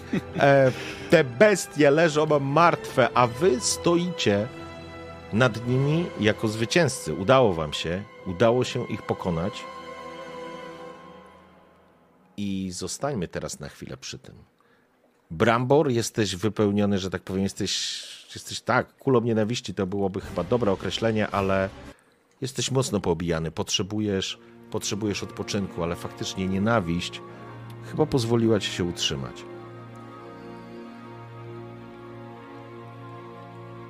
Robin? Zostałeś zraniony, ale jakby poza pewnym strachem, więcej strachu niż problemu z tego jest. Bo tam ile? 6 punktów dostałeś? Jak stoisz z poziomem wytrzymałości? No, wytrzymałość mam na 16. Okej. To czujesz po prostu ból, ale nie jest to coś, co cię w jakiś sposób wyłącza. Nie, Rudzik mocniej został zraniony. Jego duma, jego honor, jego nadzieja, jego myśli, że do czegokolwiek może się przydać tej drużynie. Jest zawiedziony. Absolutnie jest zawiedziony. Próbował zrobić i trzęsie mu się broda, trzęsą mu się ręce, nie ze strachu, tylko z wewnętrznego gniewu. Na siebie, na to, że zaufał Persiemu, że ten flet jest jakkolwiek magiczny, że zaufał Gandalfowi, że ten go wywiódł w pole, że ma gdziekolwiek wyjść z Shire, że jest w stanie jakkolwiek pomóc drużynie. To stoi tak i trzęsie mu się broda. Jest zły, po policzkach lecą mu łzy. Widać, że mu się trzęsie broda. Zanim przejdziemy dalej, poprosiłbym, żebyś sobie rzucił jeszcze na męstwo. Każdy z was chciałbym, żebyście sobie rzucili na męstwo. To na górze jest chyba tak. Karty, tak? Mhm. No niby sukces. Nie wiem z jakiej paki, ale okej. Jesteś męski. Bo Gandalf wiedział, kogo wybiera. Straszna porażka. Nie jestem męski. Nie Brambor. Brambor to nawet fajnie. O, ja też. Już zwykłą porażkę. Ja też. Okej. Ja jakby nutka zwątpienia we mnie. Tutaj. Słuchajcie, udało wam się. Pokonaliście przeciwników. Udało wam się uratować tych ludzi, ale przypominajcie sobie, dlaczego w ogóle tu jesteście i skąd się to wzięło i jakie wydarzenia do tego doprowadziły. I myślę, że dla Sinarn taka otwarta walka z takim przeciwnikiem jest również elementem, który jest czymś nowym. Ja myślę, że Sinarn nigdy nie spotkała się z taką nienawiścią skupioną w czymś żywym, w żywej istocie. I to jest punkt cienia, który się pojawia gdzieś w Sinarn. Bregor, nie wiem, może gdzieś u ciebie pojawiło się zwątpienie, na zasadzie miałeś ich chronić, a ten hobbit poleciał i naprawdę mało brakowało, aby już go nie było. Może to jest jakiś element, na którym... Tak, jesteś obrońcą, Bregorze, z powołania. To może być element, który gdzieś ci wykiełkował w głowie, że nie sprawdziłeś. Jak mogłeś nie sprawdzić tego tunelu? Zostawiłeś otwartą drogę, a ten malec Prawie za to przypłacił życiem. Robin? Na pewno kłębią mi się myśli na zasadzie, że ruszyliśmy tutaj, by ochronić niewinnych, obcych, a nie potrafię nawet obronić tych, których mam wokół siebie. Robin, sobie poradziłeś. Myślę, że te nerwy, że te wszystkie emocje, które się pojawiają na twojej twarzy i na całym sobą wyrażasz, dostrzegasz Różyczkę, która stoi i ona jest też przerażona, ale trzyma ten sztylet. Pojawia jej się taki sinol na twarzy po tym kopnięciu czy odepchnięciu, uderzeniu, które przyjęła od orka. Nic poważnego, ale faktycznie spogląda się, trzęsą jej się usta, trzęsie, ma zaciśnięte zęby. Tak trzeba! Tak trzeba! Udało się! Rubin, wszystko w porządku, podchodzi do ciebie. A Brambor tobie w cień zagrał na innych strunach. Jesteś pogromcą. Niosła cię nienawiść. Nienawiść do tych istot. I ona sama w sobie może nie jest na tyle niebezpieczna, ale może przez chwilę, przez jeden krótki moment, Bramborze, czułeś się dobrze z tym, że mogłeś wyładować całą swoją agresję i nienawiść. I nic złego właściwie się nie wydarzyło. I oddaję scenę.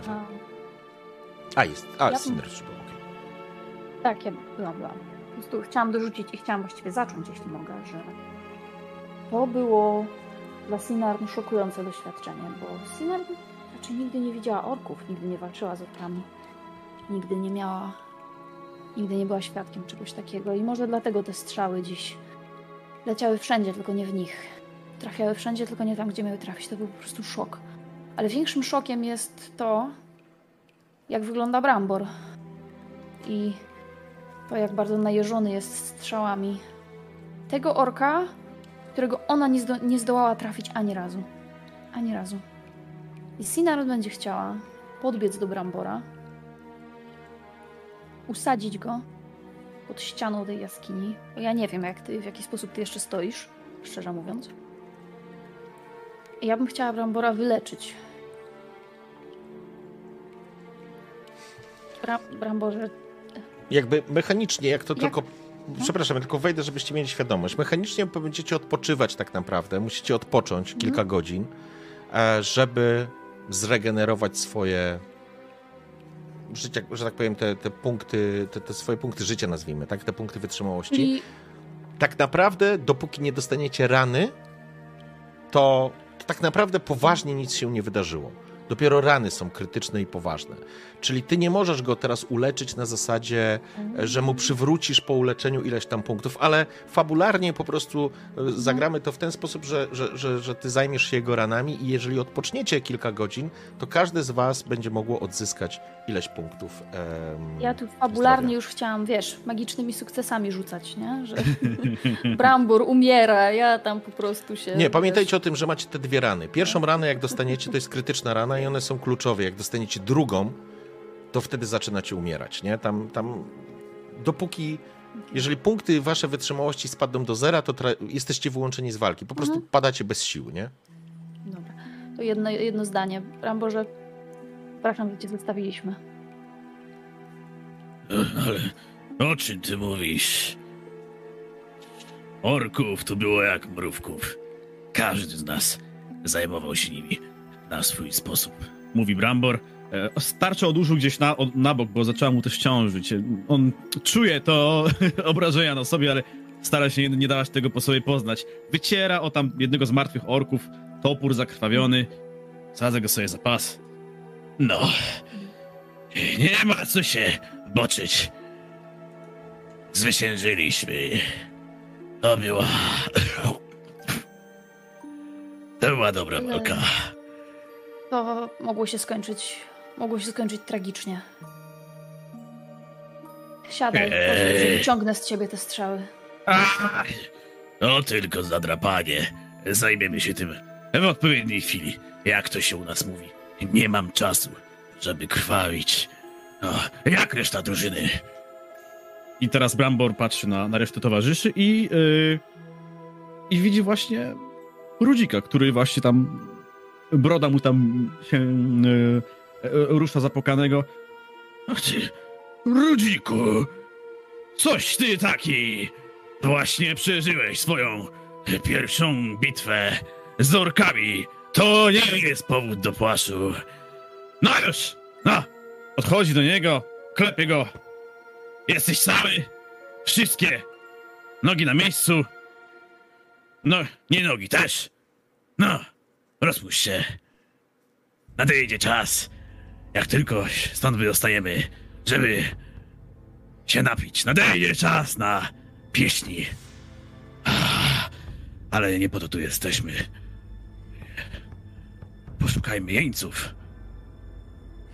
I to jest... był wybuch właściwie dla Rudzika w momencie, kiedy Brambor na niego spojrzał, kiedy do niego podszedł. Rudzik po prostu nie wytrzymał. To wszystko moja wina. Ja wiem, że... Ja po prostu chciałem coś... Ja nie mogę wam pomóc w walce. Ja przecież...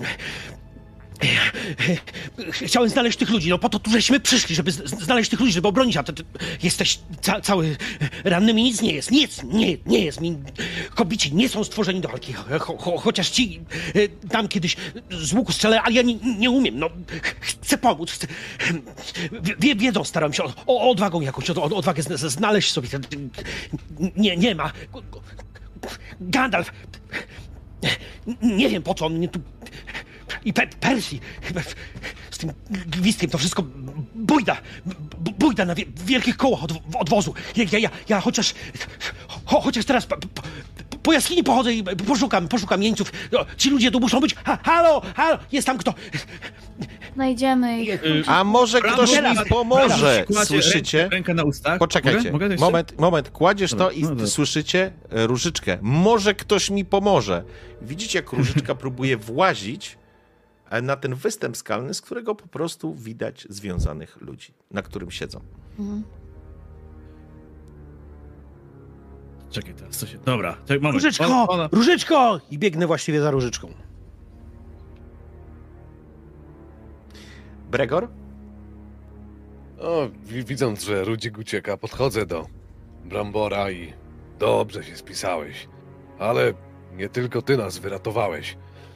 Ten mały może nie wierzy we własne umiejętności, może faktycznie chciał uciec, ale no gdyby nie on, weszliby nam na plecy.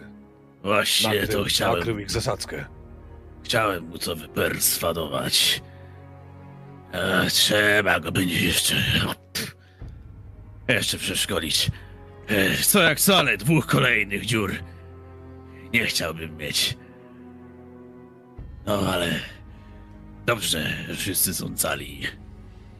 Cieszy mnie, że nie będziemy śpiewać pieśni smutnych.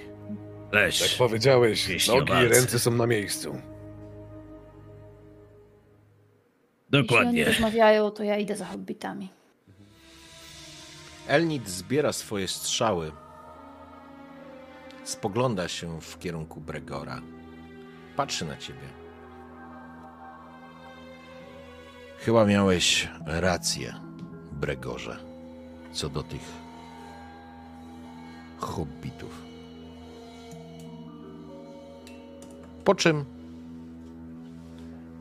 Brambor, chwiejesz się na nogach, musisz odpocząć.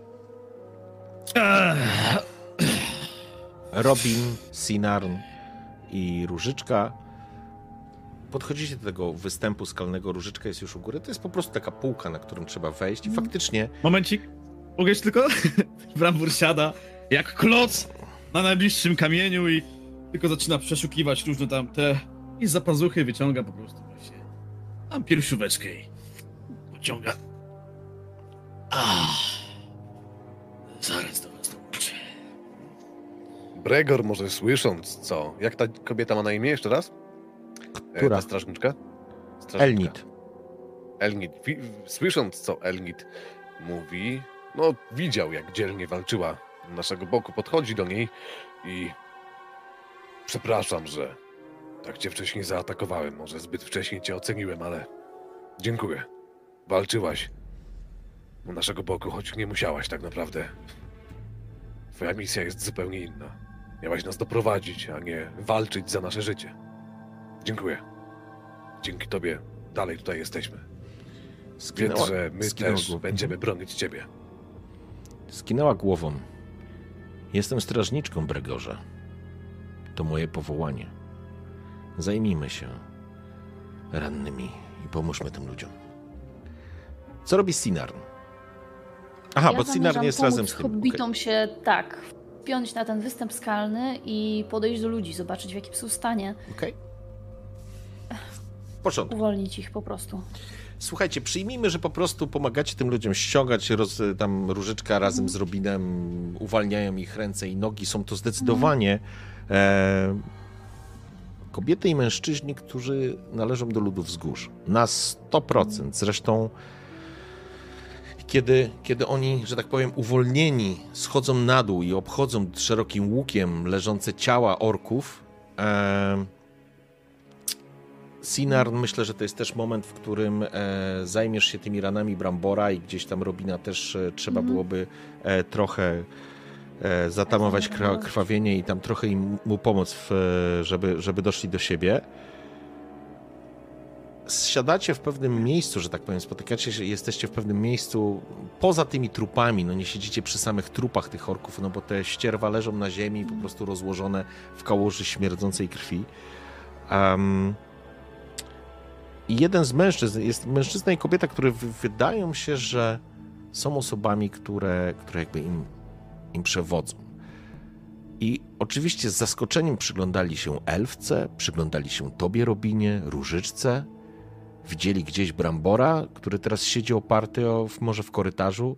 O, kogoś wywaliło? Damiana. Okej. Okay. Proszę szukać tych jeńców. Dosłownie. Czekamy, spokojnie. Może miałem. Poczekajmy. Router. No, może przerwę higieniczną. Tak, zróbmy, słuchajcie, 5 minut przerwy. Zrobimy i wracamy za 5 minut. Dobrze. Słuchajcie, zatem odeszliście trochę od tego pobojowiska. To znaczy, jakby jedna rzecz. Absolutnie nie ma tu nic godnego uwagi przy ciałach tych orków. Więc myślę, że nikt się jakby nie zniża do tego, żeby przeszukiwać ich. Nic tam nie znajdziecie takiego, co jest warte uwagi. To są po prostu zniszczone często, gęsto jakieś broń czy kawałki pancerza. Ten jeden ork faktycznie uciekł, zanurkował, znaczy się w tej wodzie z tego jeziorka musi być jakieś, gdzieś musi to wypływać. Że po prostu się nie pojawił, nie? Natomiast wracając, mężczyzna staje obok jakby dwójka tych uciekinierów, uchodźców, właściwie nie uchodźców, właściwie zakładników porwanych. Mężczyzna o jasnych włosach, takich słomianych i mocno, powiedziałbym, wściekle niebieskich oczach, piegowatej twarzy z niewielkim zarostem, skłania się przed wami. Nazywam się Bilfidur, a to moja małżonka, Utren. Kobieta stoi obok niego i również, może nie dygnęła, bo to nie jest książęcy czy dworski ukłon, raczej skinęła tylko głową. Ubrani są w szaty podróżne, w skórzane wysokie buty i ciężkie płaszcze, chociaż teraz może tych płaszczy nawet nie ma. Nie widać przy niej żadnych broni. Mężczyzna skłania się w waszą stronę. Chcemy podziękować. I przygląda się z dużym niepokojem w stronę Bregora i Elnit. Co Bregor oczywiście zauważył. Podchodząc do tego faceta, wyciągam w jego kierunku rękę i... Bregor. Jesteście ranni? Czy ktoś z was potrzebuje pomocy? Nic poważnego. Jest zaskoczony. Przynajmniej ci, którzy dotarli aż tutaj.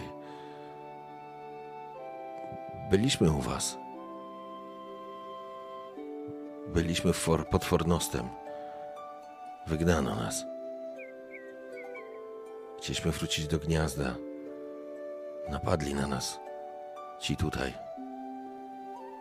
Kilku z nas, z naszych padło.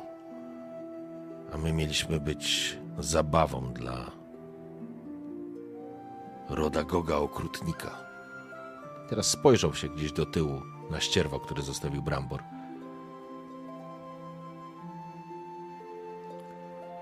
Ale zostawiając wszystko, chcemy wam bardzo podziękować. Nie przetrwalibyśmy tej nocy. Kobieta również skina głową. Grupa innych osób jakby stoi za nimi, obok nich, ale nie wyglądają to na... To nie są wojownicy. To nie są żołnierze. To są zwykli ludzie.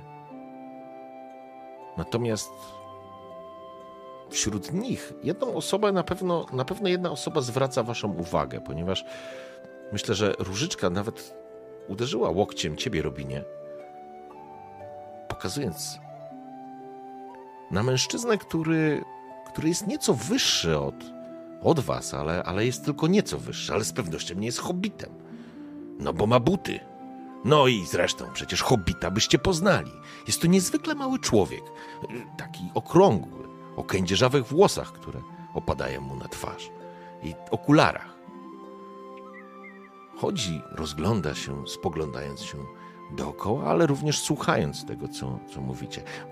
Z daleka można byłoby go pomylić z hobbitem, mimo że nawet początkowo wzięliście go za hobbita.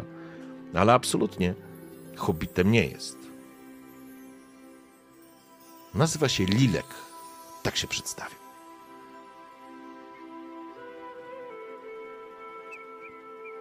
Cieszę się, że żyjecie wszyscy. Nie musicie dziękować. W tym momencie Bregor uklękł przed tym facetem przed nimi i za to my powinniśmy przeprosić. Zawiedliśmy was. Źle się dzieje na północy, ale jesteśmy tutaj po to, by wam pomóc. Nie dziękujcie. Bilfidur i Utren, zresztą jak oni wszyscy, może poza tym małym, śmiesznym człowieczkiem, absolutnie są zaskoczeni. Całkowicie są zaskoczeni twoją postawą, Bregorze, a ty czujesz na ramieniu dłoń Elnit. To prawda, zawiedliśmy was jako strażnicy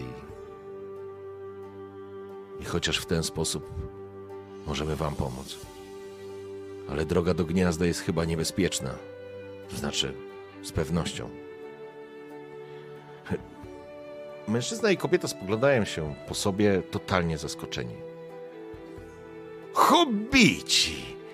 A niech mnie! Hobbici! Prawda? Mały, pokraczny człowieczek przeciska się przez ludzi, zbliżając się do Rubina Różyczki. Brambor, siedzisz oparty, już nie jesteś naszpikowany strzałami. Sinarn cię opatrzyła, podobnie jak Robina. Sinarn jest zresztą też całkiem niedaleko. Zostawiając jakby na razie rozmowę Bregora, Elnit i tej dwójki, nazwijmy to, przywódców. Czyli tak jak mówiłem wcześniej, Uteren i Bilfidura. Wasza kuchnia jest wyjątkowo dobra. Powiedziałbym, że nawet może dorównać mojej, ale nigdy u was nie byłem. Jestem Lilek. Podaję rękę. Wysuwam się naprzód, wyciągam rękę, jak gdyby nigdy nic. Uszanowanie. Rudzik, Robin, Gamgee. Z samego Shire'u. Nasza kuchnia jest przewspaniała. Oczywiście tak hobbici jesteśmy częścią tej... Tu zawahał się, bo jeszcze miał w głowie słowa, które co prawda Bregor mówił do tych ludzi, ale dwa słowa zadźwięczały jak dzwon w uszach Rudzika. Zawiedliśmy i przeprosić. Rudzik czuje, że właściwie te dwa słowa pasują idealnie do niego. To on powinien powiedzieć, on powinien przeprosić, on zawiódł na całej linii, ale w tym momencie spojrzał na resztę drużyny i to nie jest czas na roztrząsanie tego, co było w środku drużyny. Jesteśmy częścią tej drużyny wspaniałej, która Was też uratowała. A z kim że przyjemność... No. No ja się nazywam Lilek, a panienka szczerzy zęby do Różyczki i chyba nawet pojawił się pąs na jej twarzy. Ja jestem Różyczka. I miło mi ciebie poznać. I faktycznie jesteśmy częścią tej drużyny. I uratowaliśmy wam skórę, nieprawdaż? Uderza Robina. Znowu łokciem w żebra. Robin robi minę taką jakby był urażony tym, że strofuje, że Różyczka mnie strofuje. Ale myślę, że to nie czas. Za długo spędziliście tutaj w tej jaskini. Zaduch tu straszny, smród od orków. Czy możemy po prostu wejść na zewnątrz, odetchnąć świeżym powietrzem? To czas. Czas. Myślę, że czas na nas. Musimy ruszać tam, gdzie mamy ruszać. Oczywiście. Zdecydowanie, mówi Lilek. Musimy stąd wyjść i musimy... Bilfidurze, musimy wrócić tam, gdzie nas porwano. Ja zgubiłem swój nóż. To jest 9 cali. Właściwie 22 centymetry, w zależności w której części Eregornu jesteśmy. Eradioru, nie, Boże, Eregornu. Sam zgubiałem się. Śródziemia. Eriadoru. Poblasie. Musimy go znaleźć. Ja bez tego noża nie potrafię nic. A i tędy będziemy wracać, bo przecież mieliśmy iść do tego twojego... człowieka, Ulfara, czy jak się tam nazywał. I faktycznie Bilfidur spogląda się na małego człowieka, na was. Tak, to prawda. Chcieliśmy ruszyć na południe do Ulfara. To może być spokojna przystań i wiem, że część naszych tam ruszyła. Brambor, co robisz? Brambor wstaje, podnosi się już tam bez tych naszpikowania strzał, bierze jeszcze chowa swój. O cholera, ładnie. Oplął okay. Się. Dobra. Rację macie.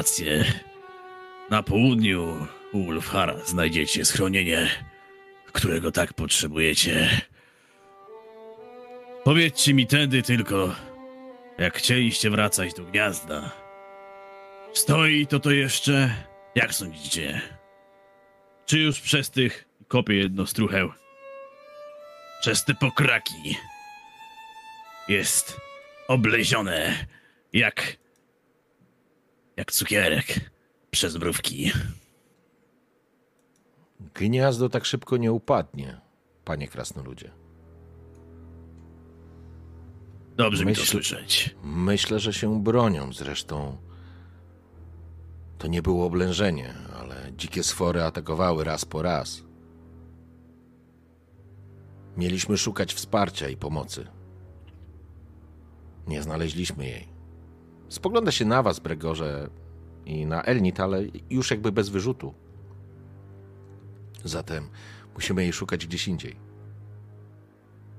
Zanim zaczniemy szukać czegokolwiek, mój drogi przyjacielu, musimy pójść i znaleźć mój nóż. Ja nie jestem w stanie przygotować absolutnie niczego, a już na pewno mojego jednego z najsławniejszych posiłków bez tego noża. Możesz się zamknąć? Jak się mam zamknąć, kiedy to jest dla mnie ważne?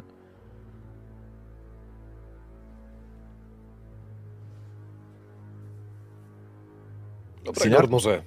Poczekajcie, wróćmy na razie do Sinarn. Sinarn się nie odzywa celowo. Okej, dobra. Obserwuje. W sensie słucha tej całej konwersacji, obserwuje i tak dalej. Nie wtrąca się, bo wie, że też elfka i tak dalej. Może wzbudzić pewne podejrzenia, ale to, co Sinarn chciała zrobić w międzyczasie, kiedy ta rozmowa się toczy, ja się domyślam, że ja tych jeńców mogę z nimi pogadać, opatrzyć te rany i tak dalej, i tak dalej. Chodzi mi o to, że chciałabym dopytać kogoś to samo. Czy widzieli jakiegoś elfa już wcześniej. I dlatego tak się trochę nie wtrącam do tej głównej dyskusji. To jest moment, w którym Sinarn faktycznie rozmawiasz z tą bo tam w sumie jest ich 10, czyli jest jeszcze poza tą trójką 7, która stoi i się absolutnie nie wtrąca do dyskusji. Ale kiedy podeszłaś i może nawet oferując pomoc czy opatrzenie jakichś ran? Jakieś zapasy, pewnie mam też coś do jedzenia, wodę. Kręcę się pomiędzy nimi, chcę im po prostu pomóc. Okej, o co pytasz konkretnie? Kiedy już zakładam, że mogą się mnie bać, ale jeżeli już przestaną się mnie bać... Znaczy jesteście, oni traktują cię inaczej, nie traktują was wrogo, wy ich uratowaliście, więc oni wam zawdzięczają życie, więc absolutnie dla nich jesteście ich bohaterami nawet. A już Bregor i to, co zrobił razem z Elnit, no to jakby oni są zszokowani, ale w takim, nazwijmy to, pozytywnym znaczeniu. To ja po prostu dopytuję, jak się czują. Dopytuję.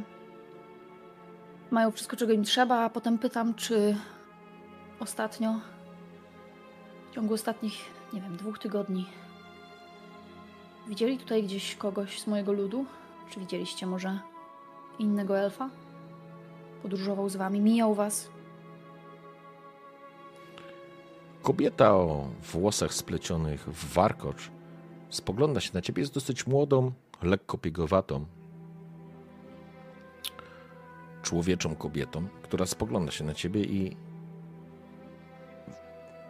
Pani nigdy bym nie zapomniała tych oczu. To nie było 2 tygodnie temu, to było na początku wiosny, może trochę później, ale przechodził elf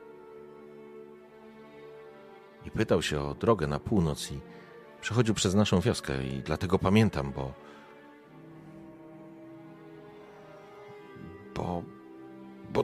trudno zapomnieć was. Rzadko kiedy się tutaj ktokolwiek z waszego ludu trafia, a już tym bardziej ktoś, kto chce z prostymi ludźmi rozmawiać. Nazywał się... On z wami rozmawiał? Tak, był bardzo uprzejmy. Nazywał się Tewind. W jej ustach to imię tak źle zabrzmiało. Nie dlatego, że chciała kogoś obrazić, tylko dlatego, że nie potrafiła tego wymówić. Ale w moich uszach i tak zabrzmiało to pięknie, bo jak do tej pory mam wrażenie, że byłam główną osobą, która wymawiała to imię. Po raz pierwszy ktoś inny jest świadkiem tego, że Tewin w ogóle żyje. Więc wpatruję się w nią i pytam, gdzie? Dokąd się udał? Co mówił? Znaczy, niewiele opowiadał poza tym, że jest w jakiejś specjalnej misji i chce ruszyć dalej na północ, wśród wzgórz. Tak czy inaczej musiał przejść przez gniazdo, więc pokierowaliśmy go do gniazda i jestem przekonana, że spotykał się, bo chciał wiedzieć, kto stoi na czele naszego ludu, więc jestem przekonana, że jeżeli trafił do gniazda, wtedy było dużo bezpieczniej, nie było tego, co teraz, to musiał się spotkać z Ingolfem Groźnym.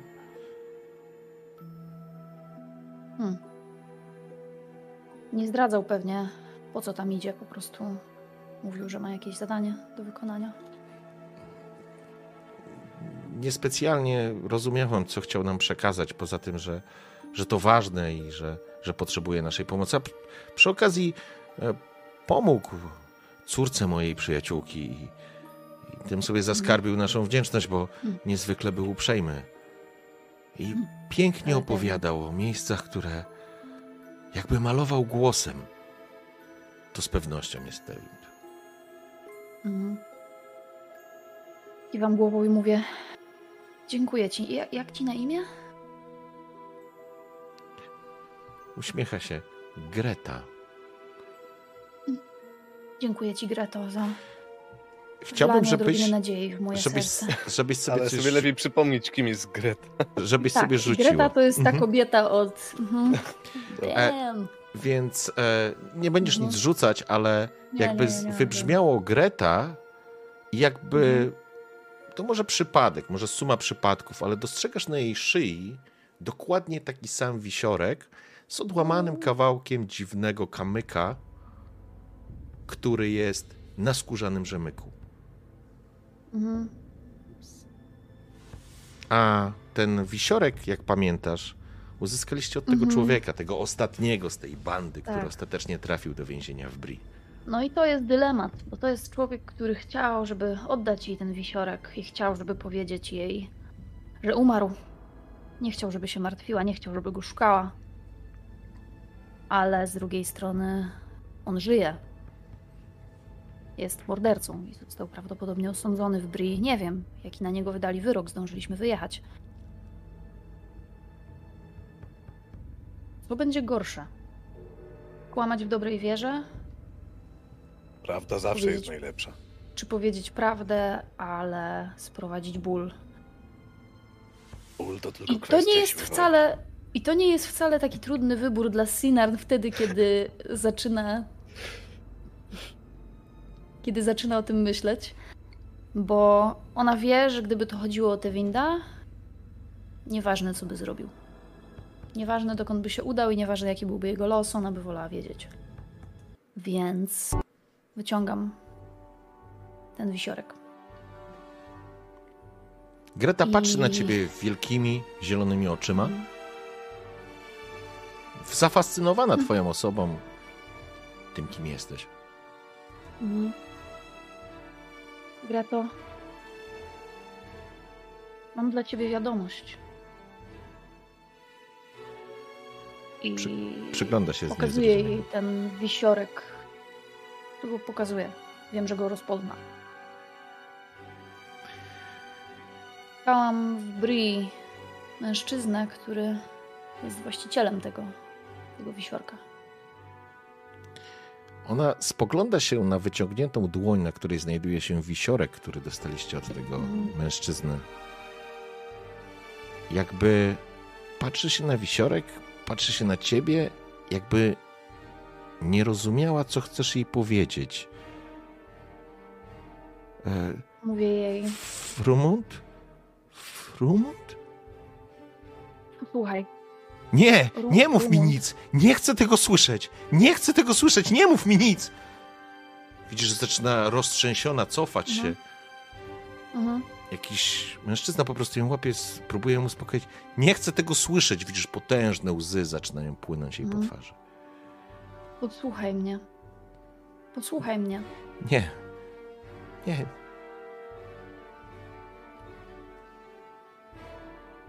Podchodzę do niej. Wciskam jej ten wisiorek w rękę i mówię, podjął kilka złych decyzji. Podjął kilka bardzo złych decyzji, ale myślał o tobie i nie wiem, Greto, jaki jest jego los ostatecznie. Ja wiedziałam. Robił coś. Ja go prosiłam, żeby nie wychodził z Arnem, żeby nie zaczął z nim pracować. Prosiłam go o to. Wiedziałem, że ten człowiek sprowadzi na nas tylko nieszczęście. Teraz Frumunda już ze mną nie ma. Frumund być może spędzi swoje ostatnie dni w Bree. Być może tam jeszcze będziesz w stanie się z nim spotkać. Nie wiem. Greto, ja nie wiem, jaki jest jego ostateczny los. Ale wiem, że myślał o tobie. Wiem, że w tych chwilach, w których z nim rozmawialiśmy, myślał o tobie. I wiedział, że popełnił błąd. Wiedział, że źle zrobił. Byłaś w jego sercu i nadal jesteś. Jeśli to w jakikolwiek sposób przynosi ukojenie. Przecież ona chwyta ten wisiorek, przykłada go tak, jakby go całowała, ale jest w tym momencie absolutnie jakby nie znajduje ukojenia w tym, co mówisz. I jest całkowicie rozbita i tylko powtarza gdzieś pod nosem, że, to znaczy pod nosem, trochę już bełkocząc w takiej histerii, że to wszystko przez Arna i tak prosiła, tak chciała. I to jest moment, w którym na chwilę przeskoczę do was, do Robina, do Różyczki, do Brambora, Bregora, który stoi, bo pewnie jakaś rozmowa była toczona, ale ona została przerwana wybuchem tej histerii, tej kobiety. Więc trochę wszyscy się spoglądacie w tamtą stronę.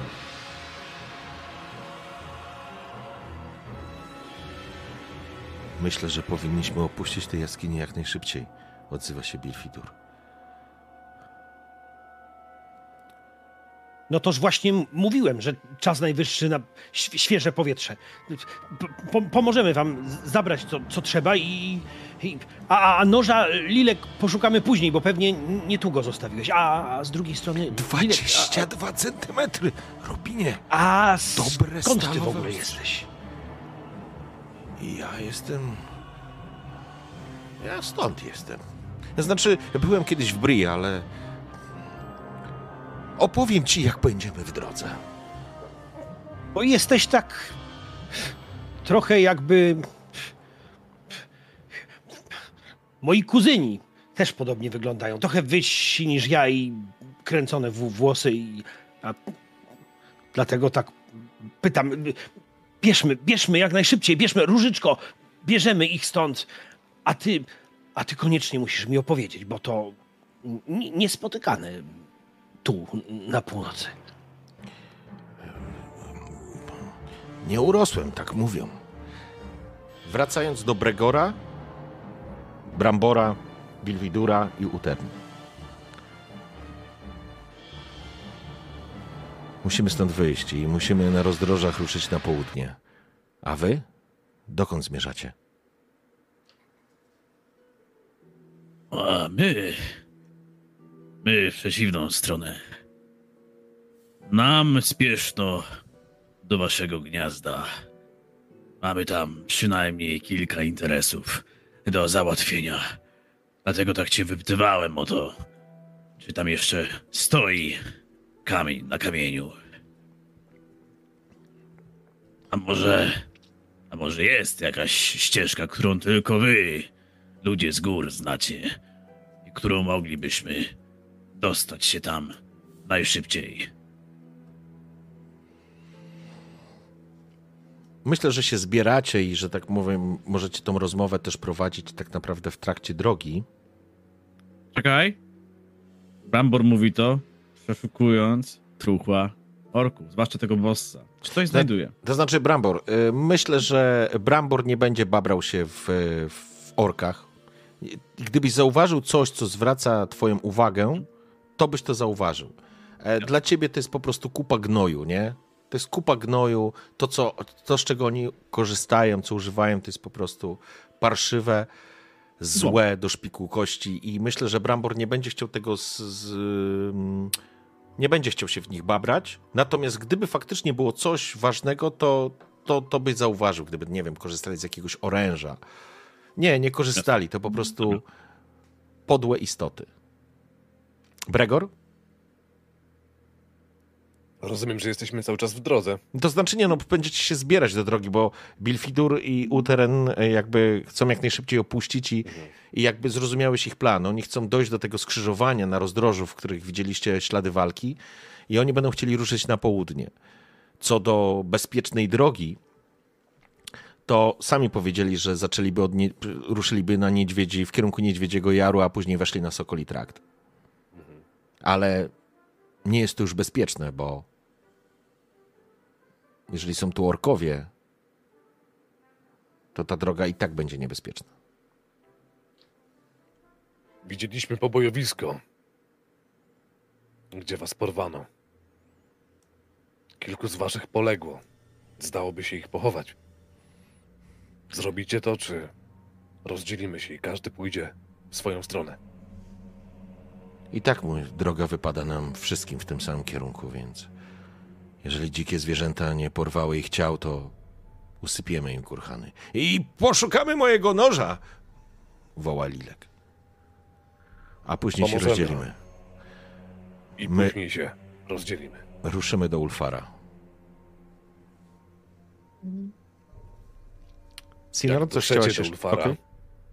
Jak dotrzecie do Ulfara, dajcie mu znać, że Bregor i jego drużyna żyją. Żyjemy i mamy się dobrze. Możecie przekazać, że byliśmy w Fornoście i ruszyliśmy dalej na północ. Skinął głową. W porządku, dziękuję. Przekażemy to. Sinarn, coś chciałeś dodać jeszcze? Chciałam dodać, ponieważ ja wiem, że Greta jest teraz roztrzęsiona, ale wspominała o Arnie. Ona musiała znać Arna, musiała wiedzieć. po co przynajmniej mniej więcej poszedł jej mąż. Razem z tym człowiekiem zastanawiam się, czy ktoś, jeżeli nie Greta, to ktoś inny, będzie miał więcej informacji. Bo jakby nie patrzeć, my wciąż próbujemy się dowiedzieć, dlaczego ktoś zlecił zabójstwo Percy'ego. Mhm. W porządku. To zostało zlecone jemu. Pytanie, czy ktoś z tych ludzi będzie wiedział coś więcej na ten temat. W porządku. Przyjmijmy, że jakby no Greta teraz może... raczej niewiele ci powie, ale jest więcej tutaj osób. I kiedy padło z twojej strony pytanie o Arna, myślę, że ktoś ci odpowiedział. To znaczy, wiesz, jakby wziął cię na bok, na zasadzie poprosił cię na bok i... Arna w gnieździe wszyscy znają. To zły człowiek, ale złotem w oczy patrzy i sypie. I wielu z naszych znowu robi to, co robili to nasi ojcowie i dziadkowie. Na przemysł, na łupy, na napady i rozboje. Wielu z nas już chce zmienić swoje życie, ale proste i łatwe pieniądze zmieniają nas wszystkich. Albo przynajmniej część. Arn rekrutuje wielu młodzików i chadzają z nim po ciemnych ścieżkach, robiąc złe rzeczy. A później my wszyscy za to płacimy.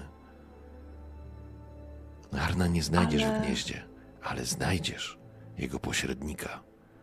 Mówią na niego Tugor Jesz. I to oślizgłe bydle z pewnością nie stoi jako pierwszy na murach w obronie gniazda. O ile już nie czmychnął. Mhm. Czy... Dziękuję. Te informacje na pewno bardzo mi się przydadzą. Nie potrafię jednak zrozumieć jednej rzeczy. Jeżeli Arn zajmuje się głównie grabieniem, rozbojami, jaki miałby interes, żeby pojechać w stronę miasta i zamordować konkretnego człowieka? Czy Arn przyjmuje rozkazy od kogoś innego?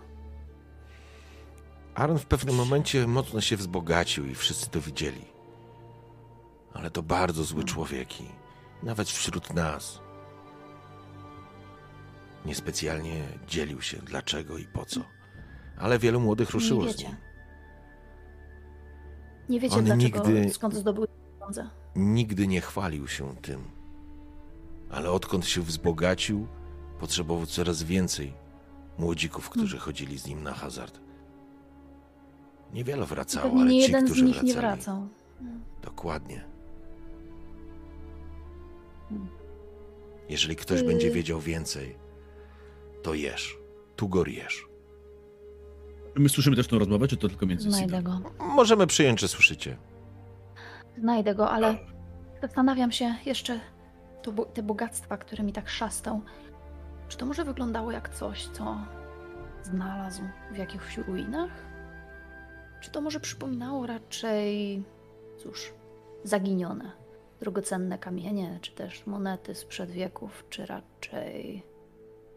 raczej były to po prostu pieniądze, które być może...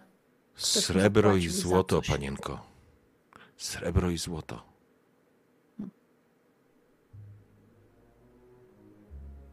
No nic. Zapytam. Tugor Jesz. Zapytam o niego. Może on mi coś powie. Trzymajcie się z daleka od Arna. I pilnujcie waszych młodych. Oj, lepiej. Lepiej ich pilnują.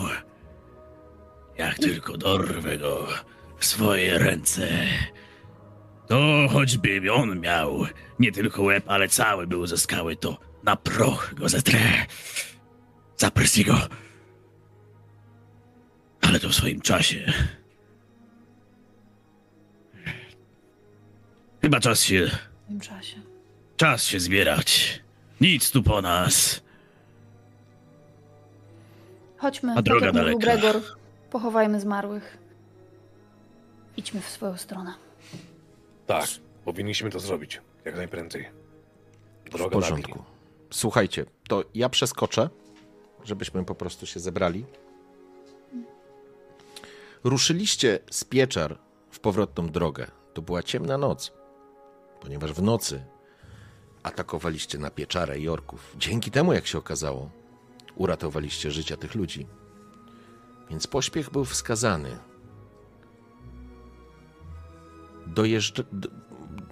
Nie jedziecie konno, więc idziecie na piechotę, więc myślę, że dotarliście na miejsce pobojowiska jeszcze przed świtem. Część ciał już była naruszona. Więc jakby nie wchodząc w szczegóły, szybko zajęliście się pochówkiem. Ale oczywiście Lilek, poza tym, że pomagał, rzecz jasna chodził i mówił, że tu musi gdzieś być. I szukał po nocy tego noża. Ja uwielbiam usiąść, zrobić coś dobrego do jedzenia. Normalnie to bym wam coś pysznego przygotował i nawet wy, szanowne hobbity, byście były zaskoczone. A tak, zamiast siedzieć w mojej ukochanej kuchni i rozmawiać przy dobrych napitkach przez całą noc, szlajam się po nocach i jeszcze nie mam mojego noża.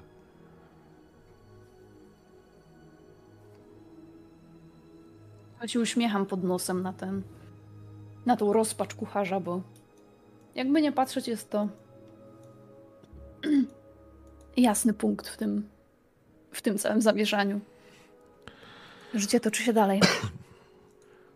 Ale może uda się go znaleźć, mówi Różyczka. I ja ci pomogę. I zaczyna łazić po krzakach. Możemy rzucić na przeszukiwanie jakieś czy... Możecie. Pamiętajcie, 22 cm. Kto chce pomóc w odnalezieniu... Może bez jakiegoś wielkiego wysiłku nawet damy radę, nie? Nie, w porządku. Szukanie pewnie trzeba rzucić, tak? Szukanie będzie chyba najlepszą opcją. Jakiś bonus? Nie, bo noc jest, więc... O, Brambor, patrzę, ale... Możecie nadzieję spalić, jeżeli ktoś chce. Wypatrzyć. Topór, młot, kilof, konkretne narzędzia, ale nóż... Nie przywykłem. Zobacz na mój rzut lepiej. Okej. Okay. Na mój? Mówisz na mój? No widziałem też. Jeśli on zgubił ten nóż, to nie w tym miejscu, za cholerę. Tutaj go nie ma. Listu nie ma. Okej. Okay. Niczego tu nie znajdę. Nie ma czego plądrować. Różyczka również będzie szukać i patrzcie, co się wydarzyło. O, proszę. O. Chodzicie po tych krzakach jakby w momencie, kiedy oczywiście sami ludzie, że tak powiem, wzgórz te kurhaniki właściwie usypali. Natomiast Lilek łaził i rozpaczał, wiedząc, że za chwilę rozejdziecie się każdy w swoją stronę i w pewnym momencie słyszycie Różyczkę. Nie uwierzycie, jest tutaj, zobaczcie! Faktycznie to 9 cali musi mieć, zobaczcie! I faktycznie gdzieś w krzakach pod jakimś kamulcem, czy to nieważne, po prostu wyciąga kawał noża. Lilek spogląda się, niemożliwe! Jest mój nóż! Podbiega do Różyczki, obejmuje ją, całuje ją w policzek. To niesamowite, dziękuję, wszystkim wam dziękuję. Jest, jak się kiedyś spotkamy, przygotuję wam ucztę królewską. A jakbym miał wam za coś podziękować, to sięga i podaje Różyczce taki mieszek. To najlepsze przyprawy. Zmienią każde danie w królewską ucztę. Proszę. Różyczka taka zakłopotana przyjmuje od niego.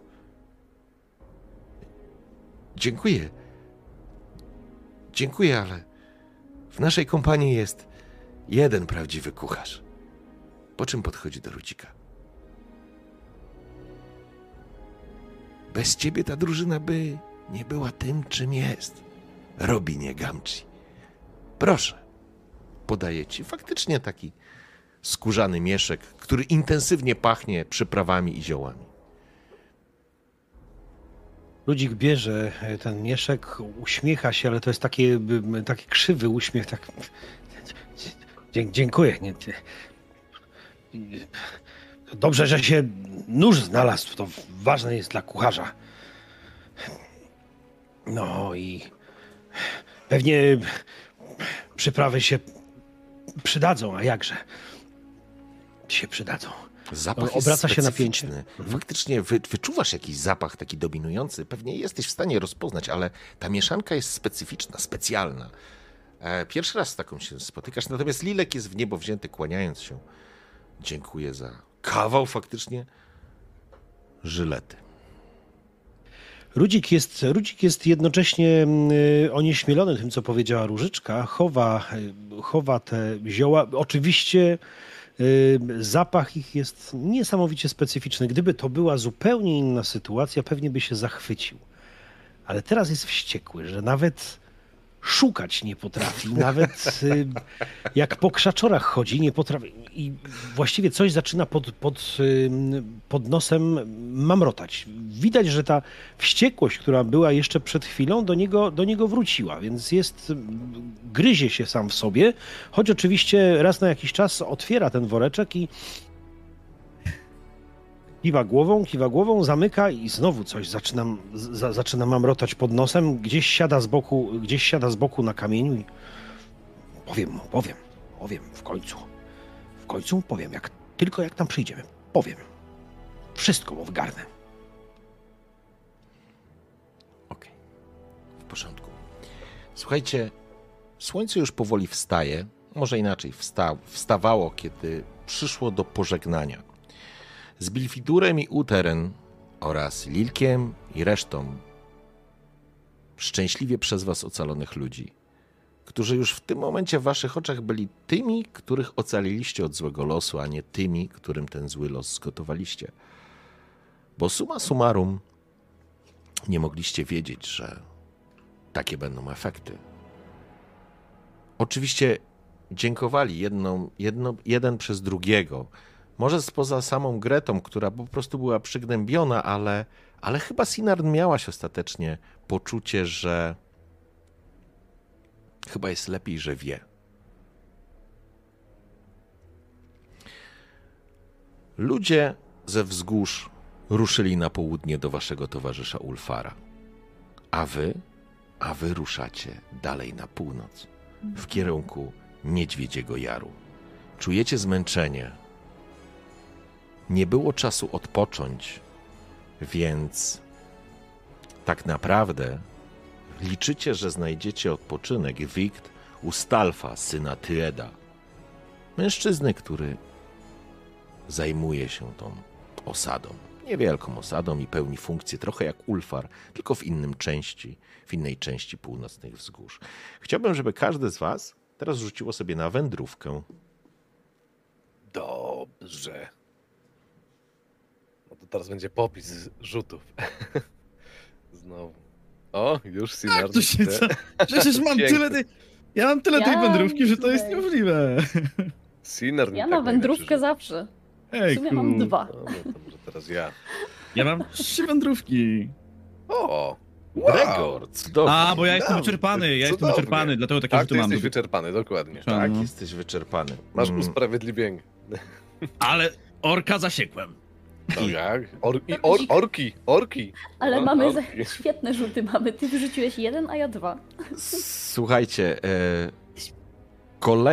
kolejne mile tej podróży zaczynają mocno wam wchodzić w gnaty.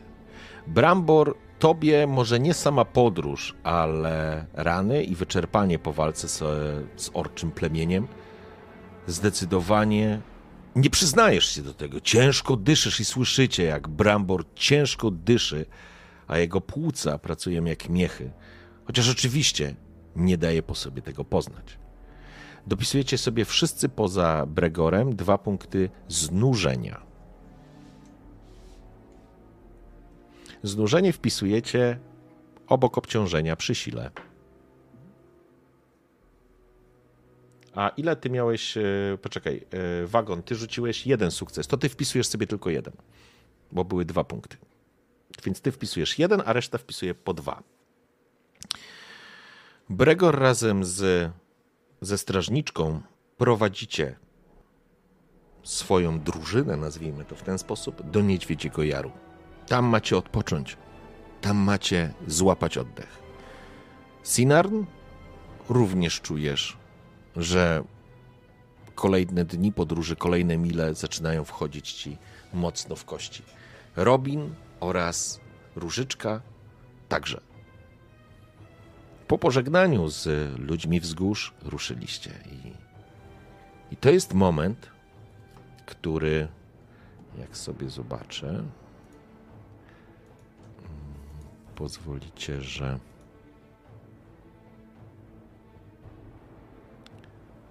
Pozwolicie, że sobie to zrobię tak.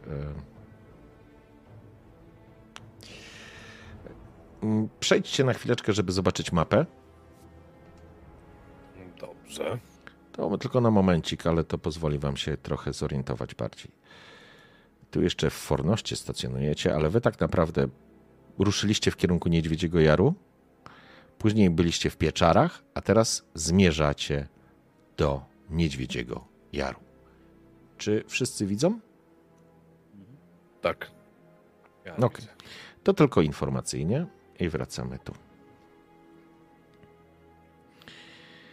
Myślę, że oczywiście wy nie podróżujecie 24 godziny na dobę. To jest jakby istotny element. Więc chciałbym tylko, żebyśmy prowadzeni oczywiście przez dwójkę strażników idzie wam to zdecydowanie lepiej i bezpieczniej, więc jakby tutaj nie będzie żadnego kłopotu, ale w pewnym momencie naszej podróży dojdzie do sytuacji, w której będziecie mogli odpocząć, co dla przykładowego Brambora jest niezwykle istotne. A ja sobie tylko coś sprawdzę, ok?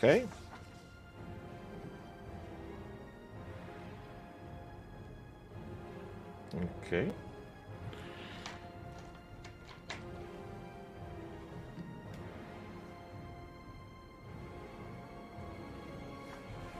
Dobra.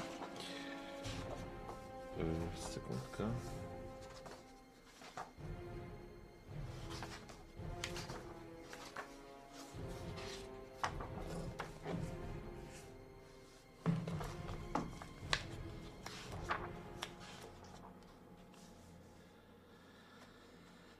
Momencik.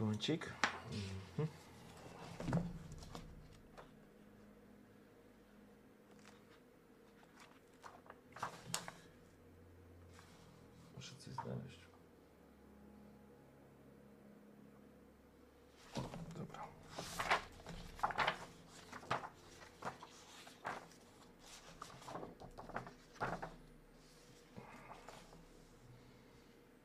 W porządku.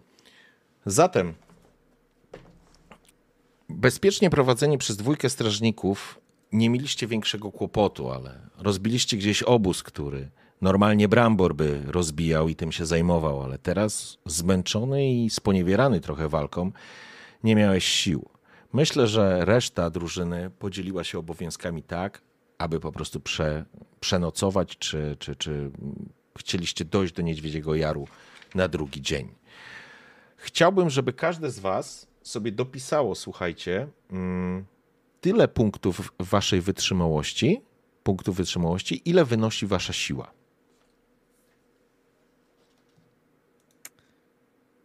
Okay. Wytrzymałości, czyli w przypadku, gdybyśmy mieli jakieś rany. Tak, tak, dokładnie okay. Tak. Bo znużenia nie możecie sobie obniżyć. Znużenie zrobicie dopiero, kiedy nie będziecie odpoczywać tak naprawdę na trakcie. To ja nie mogę tylu. Co? No próbuję sobie dać, ale już jakby jest ten limit, nie? Nie, no to maksymalnie do full. Tak, do poziomu maksymalnego, więcej nie zrobisz, nie? Mhm. Ale Bramborowi na pewno i Robinowi to pomoże. Odpoczyliście, słuchajcie, przy gromkim chrapaniu tak naprawdę Brambora. Myślę, że wszyscy odpoczyliście sobie i ruszyliście dalej do Niedźwiedziego Jaru. Kiedy prowadzeni przez Bregora oraz strażniczkę Elnit, w pewnym momencie, przedzierając się przez wzgórza o poranku, przez zalane rosą trawy, wiedzieliście, że coś jest nie tak.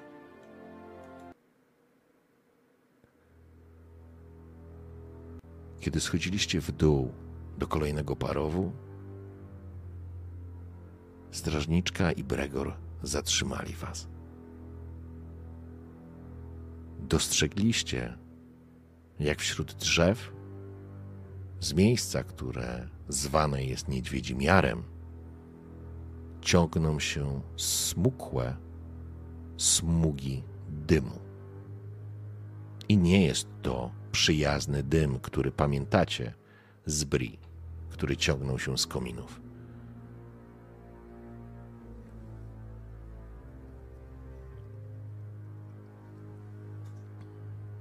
Widzisz? Przygotujcie się. Coś złego. Coś się tam wydarzyło. Wygląda jakby ktoś puścił z dymem tą osadę. Przybyliśmy za późno. Nie może być. Może jeszcze da się coś zrobić. I Brambor już przygotowuje swój tarczy, topór. Tak, Bramborze. Jest nadzieja. Ruszajmy. Prędzej. Schodzicie w dół ponownie. Tak? Przepraszam, Sinard, coś jeszcze dodawałaś? Tylko tyle, że tyle śmierci wszędzie naokoło. To aż nie do pomyślenia, że też coś takiego się tutaj dzieje. Gdzie mrok? Za mrokiem zawsze kroczy śmierć. Po każdej nocy wstaje dzień, mówi Różyczka, dodając sobie otuchy, ale jej głos drży.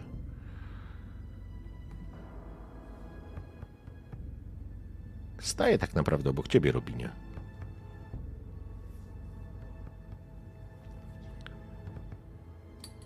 Robin nic nie mówi. Robin spogląda bokiem na Różyczkę i zaczyna coraz bardziej myśleć o tym, że cała ta droga, łącznie z Niedźwiedzim Jarem teraz, musi prowadzić jak najszybciej do Czarnej Bruzdy. Coraz mniej mu się podoba to, że uwierzył Gandalfowi.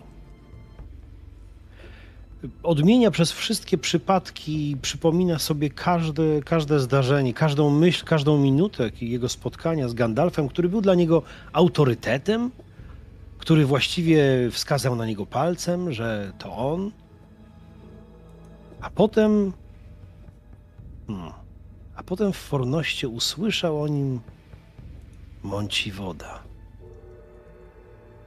A jeśli to rzeczywiście prawda? A jeśli to, że cały ten szlak znaczony jest krwią? A jeśli to wszystko są zasadzki? A jeśli to faktycznie Mąci woda, prowokator i prowoder, intrygant i burzyciel? A jeśli po prostu chce nas wykorzystać? I tam w tej Czarnej Bruździe rzeczywiście jest jakaś tajemnica. Tajemnica. A może to mi Percy chciał powiedzieć? Buduje się w głowie Rudzika coś niezwykle ciemnego. Brak zaufania? A może chęć, faktycznie niesamowita chęć wiedzy? Na przekór wszystkiemu. On jakoś, patrząc na te dymy z Niedźwiedziego Jaru, jakoś go to w tej chwili zupełnie nie zdziwiło. Zaczął sobie układać te wszystkie klocki i to mu pasuje po prostu do całości. I jeszcze bardziej myśli wewnątrz, że jak tylko nadarzy się okazja, przyspieszyć całą drużynę, żeby iść do Czarnej Bruzdy, Szczeliny, czy jak ją tam zwą. To trzeba to zrobić jak najszybciej. Różyczko, nie ma się czego bać. Nie ma się czego bać. Drużyna nas obroni. Nam potrzeba jak najpilniej w drogę. Czy coś z tych swoich wątpliwości wypowiedziałeś na głos? Nie, ale myślę, że to ty, Sinard, możesz zobaczyć w oczach hobbita, który zawsze miał te oczy wesołe albo zafrasowane. On mówi całą twarzą. Myślę, że to było widać, tą żywiołowość albo smutek, a teraz widać zacięcie, widać wąskie usta i przymrużone oczy, jakby był zły, wściekły albo jakby się z czymś miotał, ale nie, on nie wypuścił ani słowa na zewnątrz. Jakby... Sinar, ja poproszę jedną rzecz, to znaczy to, co widzisz, to widzisz, chcę, żebyś rzuciła sobie, albo nie rzucaj. Nie, Sinar. Okej, przepraszam, ja dodam, jak ty skończysz. Tak, bo ja właściwie chciałam powiedzieć do nich, do obydwojga hobbitów. Rudziku, Różyczko, mam nadzieję, że... Głośniej. Cień, który spotkamy na drodze, że nie odmieni nas i że nadzieja pozostanie z nami. Wiesz, moja matka śpiewała taką rymowankę. To nie jest pieśń nawet, to jest rymowanka. Powtarzałam ją, kiedy wyjeżdżałam z domu. I... Słyszysz? Przepraszam, wchodzi ci w głos, wchodzi ci strażniczka. Nie teraz. Dobra. Po czym puszcza się w dół razem, prawdopodobnie z Bregorem. I może Brambor nawet im towarzyszy. Zostawię cię na chwilę, Sinarn, bo w pewnym momencie chciałaś już, że tak powiem, trochę dać im tej nadziei, ale w tym samym momencie robisz się taki trochę zacietrzewiony, taki faktycznie, tak jak mówisz, i masz wrażenie, jakby gdzieś w głowie. Ignoranci. Oni nic nie widzą, nic nie rozumieją. Ten stary czarodziej na pewno nas wykorzystał. Tak, Talandiel miał rację, oni nic nie widzą. Ale tam są odpowiedzi, musimy tam dotrzeć. I Sinarn, to jest moment, w którym ty już chciałaś przejść. To jest moment, w którym słyszysz od strony strażniczki i czujesz, jak dreszcz dziwnego, śliskiego i zimnego czegoś spływa ci od czubków głowy, aż po plecach, aż do samych stóp.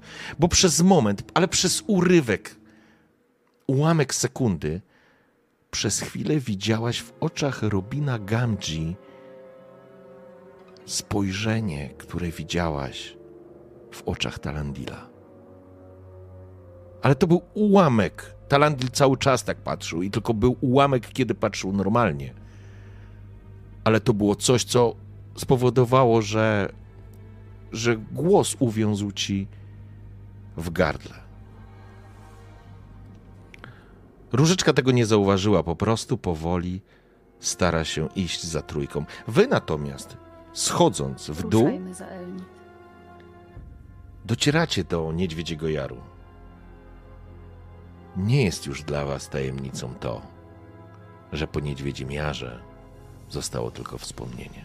Zresztą te kilka chałupin z drewna w środku niewielkiego zagajnika na dnie jaru, który musiał mieć tutaj mieszkańców w postaci niedźwiedzi, bo stąd nazwa, to logiczna. Teraz to zgliszcza. Świeże, całkiem niedawno palone, ale nie widać ciał. Nie widać ciał. Ale dostrzegacie zarówno Bregor, Brambor, jak za chwilę i reszta drużyny, ślady. I to są ślady orków. Do kata! Spóźniliśmy się! Orkowie już tu byli i dokonali swego plugawego dzieła zniszczenia. I Brambor z całej siły kopnął najbliższy głaz. Tam są zgliszcza jakieś. Jakieś zgliszcze, tak? Coś tam. Jakiś pieniek. To palający się jakąś żagiew właśnie, tak?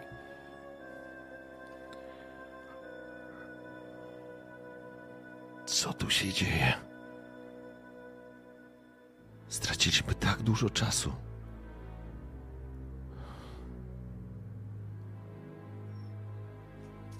Nie możemy ruszać na Sokoli Trakt, skoro są tu orkowie. Mówi Elnit.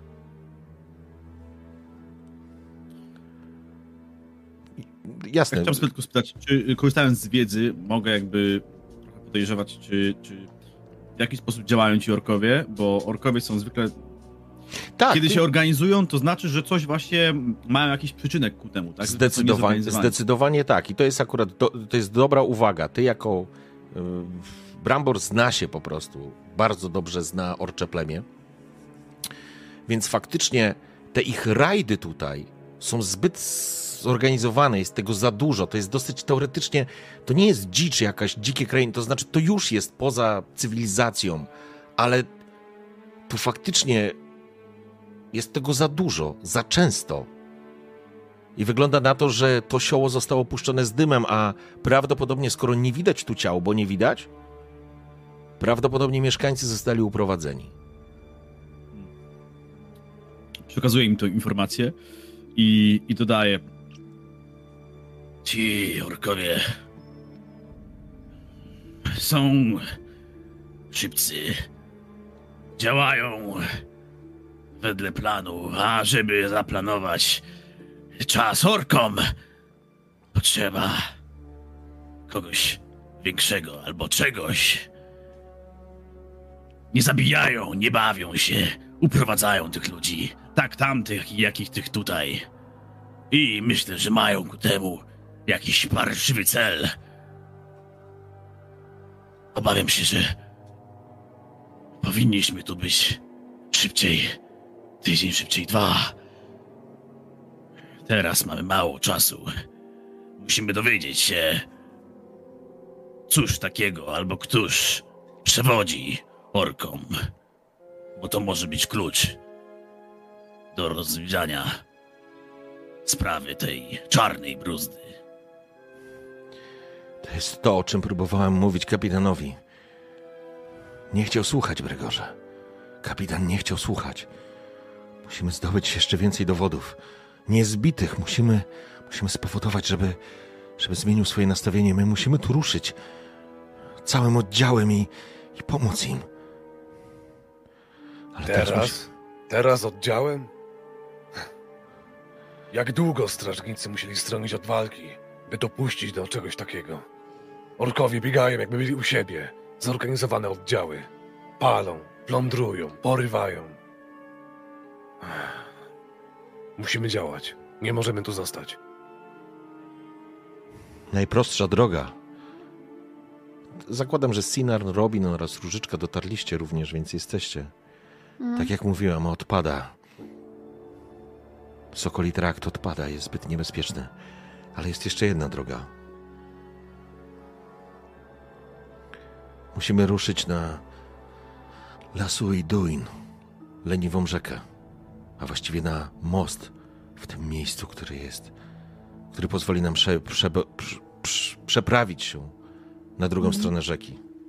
Kojarzycie, myślę, że nawet nie musicie rzucać z pewnością nie Brambor czy Bregor, ale kojarzycie rzekę, szeroką, leniwą rzekę, która partiami jest niezwykle dzika i nie do przeprawienia, ale ma taki wolny czasami nurt, przez który można się przedrzeć. I prawdopodobnie niekoniecznie może poza Bregorem, pewnie Bregor kojarzysz most, o którym mówi Elnit, ale nigdy tam nie byłeś. Kiedy przeprawimy się przez Leniwą Rzekę, to dotrzemy do... Ja się zgubiłem, sorry.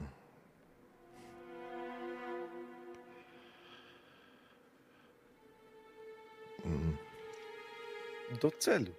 Nie, sorry, ja się zgubiłem we własnych notatkach, co jest po prostu czymś fantastycznym.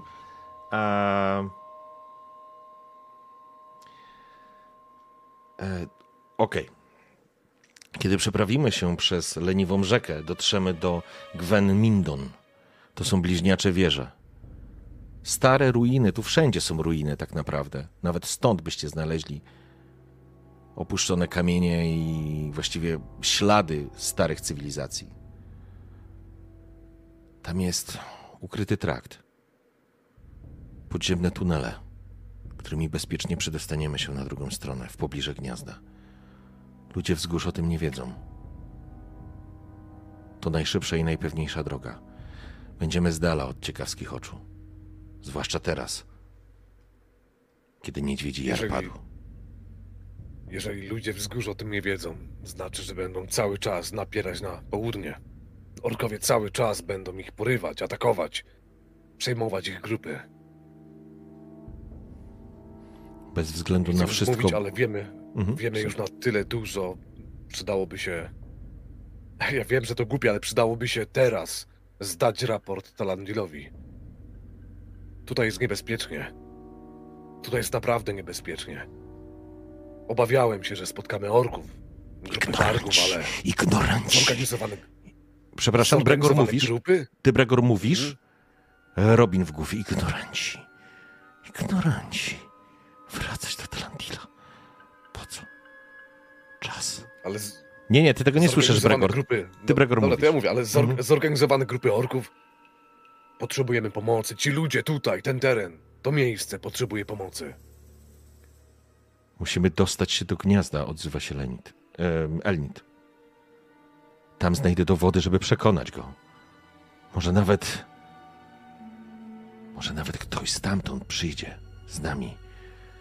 O orkach słyszeliśmy wielokrotnie, ale Talandil nie dopuszcza nikogo do głosu. Musimy znaleźć lampę. Musimy znaleźć dowody, niezbite dowody, bo my już wiemy, ale to może nie wystarczyć. Pamiętajcie, że... Właściwie pamiętaj, mówi do ciebie. Strażnicy od zawsze wojowali z ludźmi z wzgórz. Traktowali ich jak bandytów. Dla Talandila, dla kapitana, nie miało to większego znaczenia. Jeżeli strażnicy dalej będą się chować w ruinach, to możliwe, że ludzi wzgórz już nie będzie. A orkowie, nim zdążymy wrócić, zapukają do bram Fornostu. Może nie będzie gdzie wracać. Oni tam siedzą, chowają się tam. Mówisz, wiedzieliście o orkach, ale naprawdę? Widziałem, jak na to patrzysz. Widziałem, jak spoglądasz na tych ludzi, na te zgliszcza. Nic nie wiedzieliście. Oni tam nic nie wiedzą. Nie chcą wiedzieć. Jedno jest pewne. Potrzebujemy pomocy. Ci ludzie potrzebują pomocy. Mamy misję, strażniczko. Talandil to nie strażnicy. Bregorze, pozwól, że się wtrącę troszeczkę, bo... Myślę, że to najwyższy czas, żebyśmy zaczęli myśleć właśnie o misji. Dobrze, że o tym powiedziałeś. Krążymy z lewa na prawo, krążymy, ratujemy ludzi, ale to nie chyba o to prosił nas Gandalf. My jak najszybciej musimy ruszyć do Bruzdy, to jest nasz cel. To, że powiedzieliśmy, że znajdziemy lampę, jak ją znajdziemy, będzie dobrze, ale nie o to chodziło przecież Gandalfowi, czyż nie? Czyż z Bree w ogóle nie wyruszyliśmy w zupełnie innym celu? Czy już zupełnie zapomnieliście o tym, że Percy zginął? Czy w ogóle... Myślę, że do Bruzdy nam trzeba jak najszybciej. Obojętnie, co się tu będzie. Obojętnie, co się tu będzie działo. Obojętnie. Nie jesteś sam, strażniku. Są inni strażnicy. Nie myśl za wszystkich. Nie jesteś szefem strażników. Nie jesteśmy... Jesteśmy tu po coś i powinniśmy jak najszybciej, bo krążymy bez sensu po całym Śródziemiu i do Czarnej Bruzdy nam trzeba. Bregor, wysłuchując oczywiście wszystkiego, co Hobbit ma do powiedzenia, podszedł do Hobbita, klęknął, by mieć głowę na równi z jego głową i... Dzielny Hobbicie, a powiedz mi, po co ty tutaj jesteś? Jaki masz cel w tej misji? Dlaczego poszedłeś z nami? Co chcesz osiągnąć? Dlaczego dałeś się namówić Gandalfowi? Dlaczego wróciłeś? Po co tutaj jesteś, Robin? Po co jesteś z nami? Znasz odpowiedź na te pytania? Gandalf tak chciał. Gandalf chciał. I chcesz teraz... Myślisz, że jesteś mądrzejszy od czarodzieja?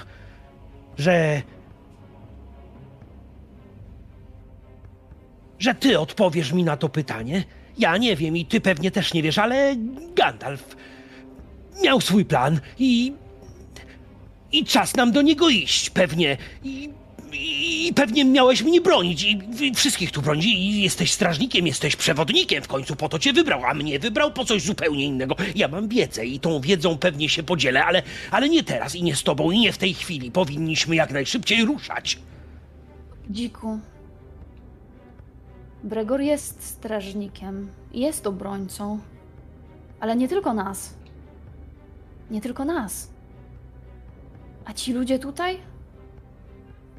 Ci, których wyswobodziliśmy. Nie powiesz mi chyba, że to był zły wybór. Nie powiesz mi chyba, że trzeba było iść do Czarnej Bruzdy i zostawić ich tutaj. Jeśli coś się tutaj wydarzyło i Talandil i jego strażnicy powinni o tym wiedzieć, to ktoś powinien ich ostrzec. Nic nie rozumiecie, wybucha teraz Elnit. To nie tak, że nie wiemy, co się dzieje. My, strażnicy. Ale nikt nie przeciwstawi się kapitanowi. Czego jeszcze trzeba, Elnit? Żelaznego dowodu. Dla niego śmierć kilku ludzi wzgórz, których traktuje jak bandytów, złodziei i morderców, nie przekona go do niczego. Dobrze patrzyłeś, Bregorze. Nic nie będzie znaczyć. Bez dowodów nie. A więc jedyne, co pozostaje, to ruszać dalej. Ja ruszam dalej. Pomóc komukolwiek będziemy w stanie. Nie, muszę dotrzeć do gniazda i porozmawiać z Ingolfem Groźnym. To może być jedyna szansa na to, żeby zmienić cokolwiek. Nie chciałam o tym mówić, ale wielu z nas podważa decyzję Talandila. Ale jesteśmy Dunedainami, jesteśmy strażnikami północy. Nie możemy mu się sprzeciwstawić. Kim zostaniemy, jeżeli zbuntujemy się przeciwko naszemu kapitanowi? A jej nie ma. Jest poza naszym zasięgiem. Kim zostaniemy, jeżeli damy się pogrążyć naszemu kapitanowi? Jestem z tobą. To pomóż mi go uratować, Bregorze. Z tobą też jestem, przyjacielu. Ale obawiam się, że Gandalf nie wiedział do końca, co się tutaj dzieje. Miał przeczucie. Jednak, tak jak powiedziałeś, myślą, wiedzą, intelektem pomóż nam. Tak jak wyczułeś niebezpieczeństwo tam, w jaskini. Dzięki czemu uchroniłeś nas przed śmiercią, porażką. Proszę cię, Robinie, daj oparcie nam wszystkim, tak jak robiłeś to od samego początku. Ruszajmy ku tajemnicy, która jest gdzieś tam. Nie zatrzymujmy się niepotrzebnie po drodze, bo tracimy czas, a tego czasu nie ma. I ty dobrze wiesz o tym, Bregorze, i wy wszyscy wiecie. Nie byłoby nas tutaj. Gdybyśmy byli na czas, to Persji by żył. Gdybyśmy na czas nie wyruszyli, wiele rzeczy by się nie zdarzyło, ale zdarzyły się takie rzeczy, na które nie mieliśmy wpływu. Jak najszybciej. Musimy rozwikłać tajemnicę. Gandalf nas wybrał. Tak powiedziałeś, Rudziku. Ale nie sądzę, żebyśmy byli tylko zestawem marionetek. Tam, gdzie Gandalf nas popchnie, tam pójdziemy. Tam, gdzie nam każe, tam będziemy, licząc na to, że przeznaczenie spotka nas w odpowiednim dniu i godzinie. Wybrał nas dlatego, że dokonujemy wyborów, Rudziku. Persji by żył, mówisz. Tam, w gnieździe, jest mężczyzna, który może coś wiedzieć na temat śmierci Persiego. Tugor. Jest też Ingolf. Oni mogą powiedzieć nam coś więcej na temat tego, dlaczego twój przyjaciel zginął.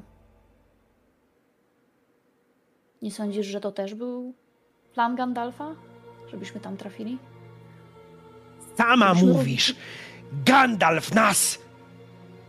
W głowie Rudzika brzęczy. Oszukał. Wykorzystał. I już miał to powiedzieć na głos. Wybrał! I to jest najważniejsze. A jeśli po drodze czegoś się dowiemy, to tylko lepiej dla nas. I tak, jeśli chcemy iść ku bruździe, to musimy przejść przez gniazdo. Inaczej ta misja w ogóle nie ma sensu. Jak najszybciej trzeba znaleźć Gandalfa. A w głowie Rudzika. I wygarnąć mu to wszystko. I wygarnąć mu, temu Mąciwodzie, że w ogóle nas wypuścił tutaj. I pomóc mu, bo po coś tą drużynę zbudował. Mąciwoda. Burzycie. I to jak najszybciej. W trakcie, kiedy tutaj się wszyscy naradzali, Brambor dokładnie sprawdzał ślady. Dokładnie sprawdzał, żeby zorientować się w tym, jak właśnie ci orkowie działają, jakich używają metod, zobaczyć, może czegoś dowiedzieć się nowego o nich. Czy czegoś się dowiedział? Słuchaj, wiesz co, jakby nic nowego, czego Brambor by do tej pory nie wiedział. Był tu liczny oddział, kilkunastu, przynajmniej. Czy dowiedział się, w którą stronę poszli? Tak, poszli i myślę, że to jest informacja, która potwierdza się z tym, co powiedziała do was strażniczka Elnit, czyli, że ruszyli w stronę Sokolego Traktu. Więc ten trakt jest niebezpieczny. Stąd jej propozycja jest taka, żeby ruszyć w kierunku Leniwej Rzeki, czyli Lasu Iduin, i tam się przeprawić na drugą stronę. A później bezpiecznie zejść. O tym nie wiedziałeś i to jest najwyraźniej tajemnica strażników, która teraz została wyjawiona. Żeby wejść do bliźniaczej wieży i przejść podziemnymi tunelami do drugiej, przechodząc w pobliże gniazda. To by była dla was bezpieczna droga do tego, żeby dostać się do gniazda. Także Brambor podchodzi do nich. Wszystkie ślady rzeczywiście prowadzą na Sokoli Trakt, a tych śladów jest wiele. Są liczne. To nie są byle bandy. To już jest zaczątek armii. Po czym patrzy na swoich towarzyszy i widzi właśnie taki tęgę miny. A wy co tutaj tak? Stoicie jak supy. Myślałem, że już się szykujemy do drogi. Słyszałem, jak podnosiliście głosy. Chyba nie obleciał was nagle strach, wątpliwość czy kłótnia. Pamiętajcie, czemu tu jesteśmy. Pamiętajcie, po co w ogóle wyruszyliśmy. Ja pamiętam, po co ja wyruszyłem. Każdy ma tu swój cel. Ten Talandil, ta latarnia, ten elf, którego szukasz, Długucha. I wy, hobbici, poszukiwaczy przygód. Ale nie widzicie, że wszystko prowadzi do tego samego miejsca. Czarna bruzda nie jest tam! Spójrzcie tutaj przed siebie, spójrzcie! Co widzicie? Przypomnijcie sobie orków. Czarna bruzda jest już tu. A ja widziałem już podobne rzeczy. Kiedy zawitała w halach moich przodków. Nie mitrężmy więc. Nie marnujcie czasu na puste dysputy. Nie słowa, lecz czyny. Elnit spogląda się na was, spogląda się na ciebie, Bregorze. Bez konkretu nie przekonamy Talandila, a ja nie przyłożę ręki do buntu. Ach, taki konkret bym mu dał! Żebym żelazny argument mojej żelaznej rękawicy... Ten wasz Talandil. To prawy człowiek, krasnoludzie. Ale źle się dzieje. Tak słyszałem, że prawy. Ale co jedno słyszę, a co inne widzę. Decyzja. To ja się pytam. Czemuż to od tak niewielu zależy los tak wielu? Możecie mieć rację. Nie przekonamy Talandila. Może to myślenie życzeniowe. Może chciałbym, żeby było inaczej, ale... Rudzik może i tym szalonym wzrokiem też wskazuje nam odpowiednią drogę. Może wszyscy mamy rację, nie wiem. Jedno jest pewne, nie możemy tu zostać. I tak nikogo tutaj nie ma. Ramborze, czy wywęszyłeś tutaj coś jeszcze, czy zwróciłeś jeszcze na coś uwagę? Nie, tu nie mamy już czego szukać. Orkowie pewnie są już kawał drogi stąd. I choć chciałbym ich dostać pod ostrzał mojego topora, to obawiam się, że mają lekką przewagę liczebną. Droga, o której mówiła twoja przyjaciółka, jest chyba jedyną możliwością. Wydaje się być bezpieczną. Nie damy im rady. Mhm. I to znaczy, wydaje się być bezpieczną, która zagwarantuje wam bezpieczne dotarcie do gniazda. Ty mogłeś słyszeć o jakimś skrócie, ale nigdy jakby z niego nie korzystałeś. To nie był twój region i teren, w którym się poruszałeś, Bregorze. Ale faktycznie ślady i to, co widzicie na ziemi, to jest ślady dużo większego oddziału niż to, z kim się spotkaliście wcześniej. Więc to był moment, kiedy Niedźwiedzi Jar po prostu został puszczony z dymem. I tak jak powiedział Brambor, znalezienie ich teraz wydaje się być poza waszym zasięgiem. A więc unikamy orków. Jak powiedział Brambor, i tak nie damy im rady. A też nie mamy pewności, że Gogiem teraz za jakimiś ludźmi, mieszkańcami gór. Może po prostu patrolują, nie wiem. Ale świetlanej przyszłości nie wróżę tym, których tu porwali. Tych już raczej nie odzyskamy. Ruszajmy. Tak będzie najlepiej. Jest ich zbyt wielu, żebyśmy sobie poradzili. To cała armia. Czasami trzeba być jak lis. A nie jak niedźwiedź. Ruszajmy. Różyczka jest krwawi na myśl o tym, co musimy zrobić. Będziemy jak te lisy, będziemy jak niedźwiedzie, jak te borsuki. Co to im do jamy? Jakie plugastwo przyszło. Oczy wydrapiemy. Ale tutaj nic nie zdziałamy. Ruszajmy. Musimy dotrzeć do tego gniazda. Odnaleźć kogo trzeba i załatwić sprawę. A potem dobierzemy się do skóry orką. Rudziku. Rudziku. Słyszysz Różyczkę obok siebie. Co się dzieje? Nie poznaję cię, Rudziku. Mówi tak, żebyś tylko ty słyszał.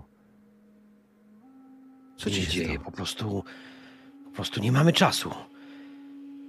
Po prostu mi trężymy na jakieś pomaganie wszystkim dookoła, a sama wiesz, że przygoda sama w sobie nie jest radością i wędrówką.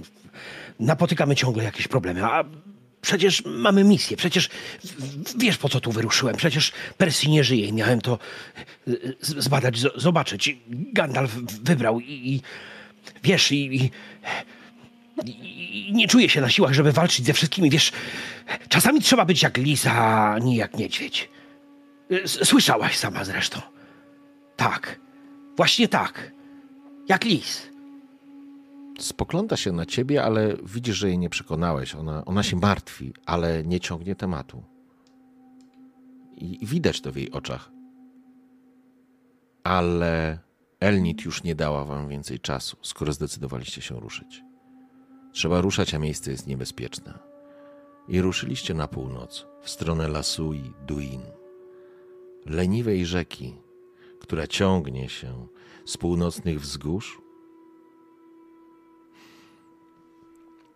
które je przecina, żeby na zachodzie stać się jednym z dopływów rzeki Fortor, która zasila jezioro Evendim. To był forsowny marsz, szybki. W pewnym momencie usłyszeliście za sobą wycie wilków.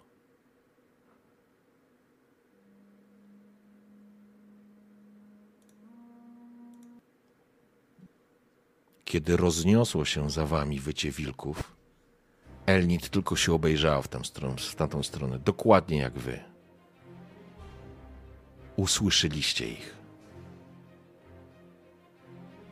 Jeźdźcy wilków są na waszych plecach.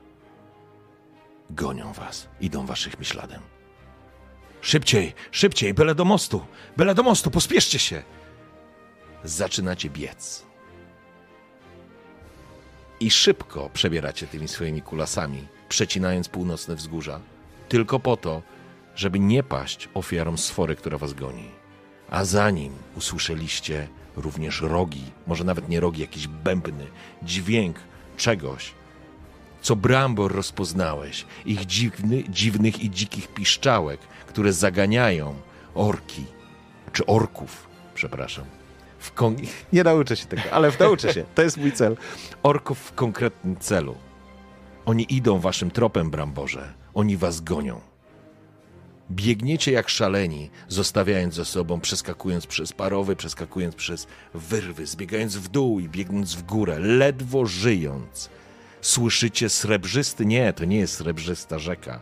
To jest brudna, brązowa, taka jakby zabłocona, brunatna woda, która się leniwie przetacza. I to, co widzicie przed sobą, to kamienny most, który jest przerzucony nad tą rzeką, jest pozostałością przeszłości. A za nim zrujnowana wieża, która jest pozostałością po bliźniaczych wieżach.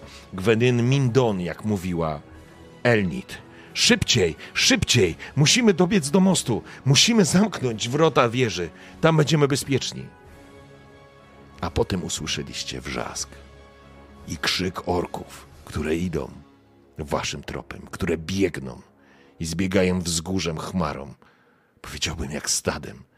To nie jest liczba, z którą moglibyście stawać.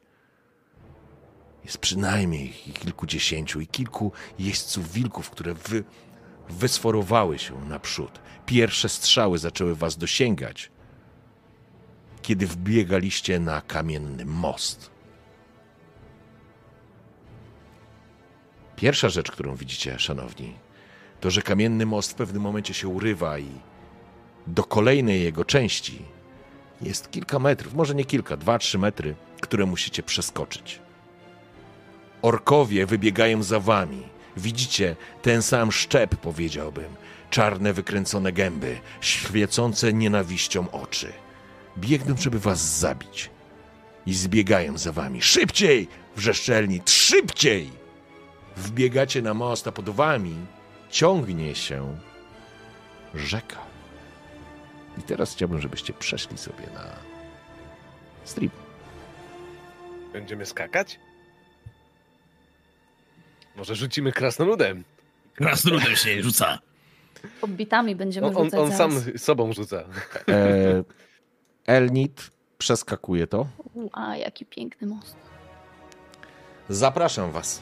Elnit jako pierwsza wysforowała się i wyskoczyła, przeskakując na drugą stronę. Przykucnęła, sięgnęła po łuk, nałożyła strzałę. Szybciej będę próbowała was osłaniać, natomiast orkowie zaczynają zbiegać i są coraz bliżej. Kto skacze pierwszy? Zwinność, kochani. A mogę pomóc komuś skoczyć? Oczywiście, że możesz, no, ale musisz rzucić na zwinność. Rzucasz na zwinność. Chciałbym pomóc przeskoczyć hobbitom, wiadomo. Jestem chyży, pamiętaj. Chyży jestem. I to jest element, który pozwolę ci użyć. Spalasz jeden punkt nadziei, a dostajesz 2 kostki. Jeżeli pójdzie ci lepiej, uzyskasz dodatkowe sukcesy, będziesz mógł komuś pomóc. Ale teraz, dobrze, to w takim razie niech skacze nasz... będzie skakał nasz strażnik. I teraz... Ale ja nie chcę skakać, tylko chcę pomóc skoczyć. No to skaczesz z kimś, po prostu rozpędzasz się i będziesz z kimś skakał. No to biorę jednego hobbita pod pachę, drugiego też pod pachę i lecimy, tak. Kurna. Lecimy z kurdoplami. Jednego jesteś... Jestem rosłym, jednym rzucam. Jednego jesteś... Słuchaj, nie macie czasu, słuchajcie, nie macie czasu, bo jak oni... Wiesz, jednego, ja wezmę drugiego. Jak oni do was dopadną... Jak oni do was dopadną... Mamy jeszcze strażniczkę jedną, więc strażniczka już przeskoczyła. Jednego. Nie, strażniczka już przeskoczyła. To nie jest 30 metrów, to są 2-3 metry, które jesteście w stanie przeskoczyć. No to biorę jednego pod pachę, to biorę Rudzika pod pachę i co mam rzucić? Pytanie, czy Rudzik chcesz się dawać brać pod pachę? Chcę. Okay. Teraz jest jeden cel. Do cholery jak najszybciej do bólu. Jeden cel. I teraz celu. Co się dzieje? Ja tylko wam chcę wytłumaczyć. Po drugiej stronie mostu faktycznie zaczynacie widzieć w prawym tam jakby już zabudowania. To znaczy, to są ruiny, ale stoi faktycznie wieża, która ma solidnie wyglądające drzwi i to jest wasz cel. Musicie tam dobiec, żeby się wam udało zamknąć w tej wieży i odciąć od tej chmary, która was goni. Ale kto rzuca? No ja rzucam, spróbuję z tym rudzikiem, zobaczymy co się wydarzy. Bregor, po prostu to co rzuciłeś, ty miałeś jakiś bonus kości? No tak jak powiedziałeś, nie? Odebrałem nadzieję i jeszcze mam chyżego. To ja ci powiem tak. Już jesteśmy przy drzwiach. Nie. Wziąłem jeszcze tą to ja ci powiem stopę. Tak, faktycznie. Byłeś w stanie, rozpędziłeś się, hobbity biegły, próbowały dorównać ci szybkością.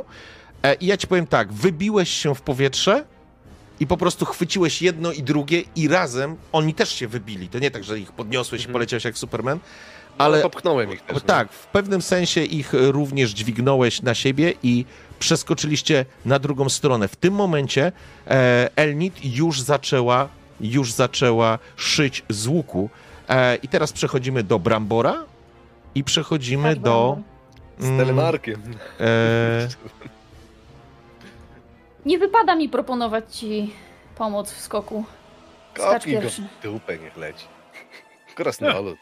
Co mi taka odległość? Popatrz, jak skaczą krasnoludy. Strzały zaczynają uderzać o kamienny most. O, wziął krótki rozbieg zaraz i ruszył. Albo razem. Skoczymy razem. A dobra, no to raz. A czy ktoś spali nadzieję? Ktoś pali nadzieję, czy nie? Ja spalę nadzieję, bo się boję, że jak krasnolud do rzeki twarzą wleci, to może będę miała jakiś sukces, żeby to też zapobiec. W porządku. Coś wyleciało. Uwaga! Jedna kość. Krasnolotem! Raz, dwa, trzy. Sinarn, tobie się nie udaje. Krasnolud? No też się poszło. On też mu się nie udało. Też jest failure? Czy możemy skorzystać z jakiejś pomocy? Możemy im pomóc jakoś? Nie wiem, złapać za girę czy coś? Sytuacja jest następująca. Sinar... Rękę dać. Więc tak. Sinarn wybiła się w powietrze, lecąc. Być może złapała się, właściwie opadłaś po drugiej stronie, ale to jest zrujnowany most. Grunt pod tobą, że tak powiem, się rozpadł i spadłeś w dół, chwytając się tak naprawdę krawędzi.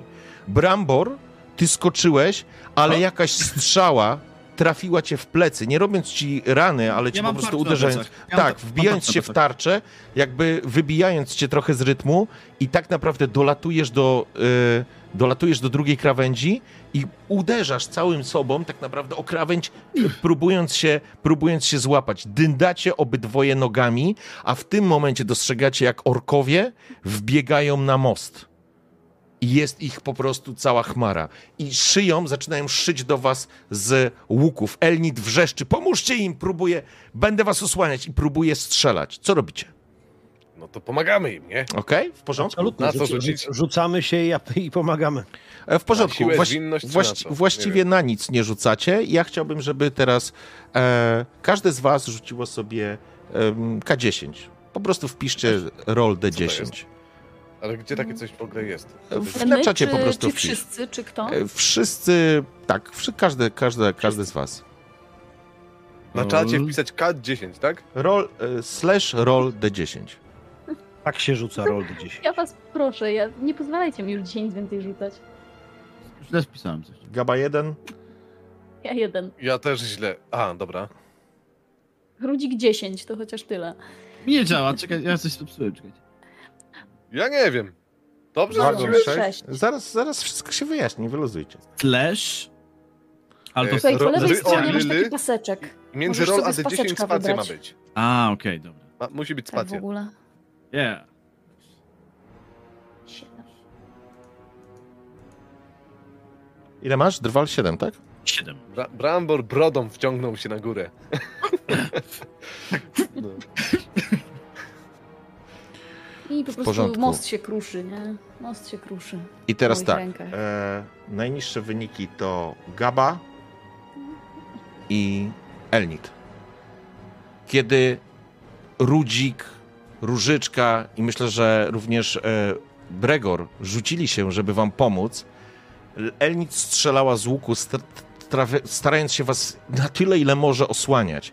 W pewnym momencie w powietrze poleciały strzały. I kiedy do ciebie dopadła Różyczka, Sinarn, i ciągnie cię, szybciej, panienko, szybciej! Przelatuje strzała i czujesz, jak dostajesz w plecy. Czy na wysokość gdzieś może jakieś łopatki, po prostu aż cię przygięło do tego mostu. Proszę, żebyś sobie odpisała 4 punkty. Natomiast Elnit zostaje zraniona gdzieś też na wysokość ramienia czy coś, ale jakby to wybija ją z marszu, a wy zaczynacie tak naprawdę uciekać. To znaczy wciągacie Brambora, wciągacie Sinarn i będziecie próbowali uciekać. Problem polega na tym, rzućcie sobie na wojaczkę. Okej. Właściwie mamy poza... Mamy jakieś tam małe tarcze chyba, możemy się osłaniać tak lekko, nie? Może inaczej. Brambor, Bregor, wy już wiecie. Nie jesteście w stanie uciec przed goniącymi was orkami.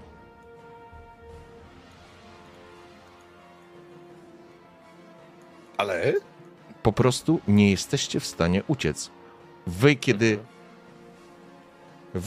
że tak powiem, w momencie, kiedy straciliście czas na to, żeby wyciągać Brambora oraz Sinarn, wy po prostu biegniecie jak szaleni, ale widzicie przeskakujących bez większych problemów. Może któryś tam nawet wpadł ten ork, to nie ma znaczenia, ale po prostu widzicie, jak oni biegną i oni do was dopadną. Jeżeli nie zatrzymacie ich, to oni do was dopadną. I widzisz tak naprawdę, Bregor, jak Elnit woła do ciebie i do Brambora. Musimy ich zatrzymać przy zwężeniu. Damy czas tamtym, aby uciekli. Bramborze, wyciągaj tarczę, przepychamy ich do dziury. Ty nie musisz mnie namawiać. I Brambor zdjął z prędkością po prostu tą tarczę z pleców, wziął, wyjął topora i... Ja biorę swój miecz, jakby chwytam jedną ręką za rękojeść, drugą jakby opieram za ostrze i też jakby staram się ich tak na szybko przepchnąć po prostu tam w tą przepaść, gdzie, skąd, no którą przeskakiwaliśmy, tak jakby. I to jest teraz, co się dzieje, trochę tą mapkę tak poglądowo, żebyście w ogóle widzieli, co tak naprawdę się dzieje.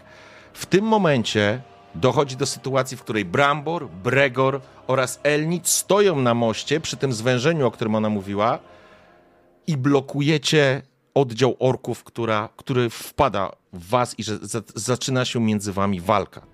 Tu już nawet nie będziemy rzucać. Rudzik oraz Różyczka i Sinarn spoglądacie się tak naprawdę tylko kątem oka i Elnit wrzeszczy do was: do wieży, biegnijcie do wieży! Co robicie? Rozumiem, że jakby jest walka, czyli musimy rzucać, tak? Nie Dobra. Rzucacie, absolutnie nie rzucacie. To jest po prostu... Ciosy wymieniają się z jednej i z drugiej strony. Próbujecie parować, ścinać, spychać. Wspinacie się na wyżyny swoich umiejętności, żeby zatrzymać przeważającą... Ja myślę, że trzeba ich zrzucić do wody. Jakby trzeba wykorzystać teren, na którym próbujesz walczyć najlepiej, jak potrafisz. Ale jest was 3, a ich jest przynajmniej kilkudziesięciu. Strzały lecą w powietrze. Co robi Rudzik? To mnie interesuje. Co robi Rudzik, co robi Sinarn i co robi Różyczka? To znaczy... do wieży. Do wieży. Ty też masz strzałę w plecach, tego pamiętaj, nie? Ja mam strzałę w plecach, ja będę, że tak powiem, biegła tyłem i będę próbowała strzelać w tych, którzy... Możesz ją wyjąć i ją kłębią się na moście. I... W porządku. W akcie desperacji. Ale ja wiem, że hobbici muszą dostać się do wieży. Proszę, żebyście rzucili sobie każdy z was, to znaczy inaczej, Brambor i Bregor, K10 jeszcze raz rzucacie. Dobra, to my po prostu powstrzymujemy ich na tyle długo, żeby hobbici uciekli, tak? Tak.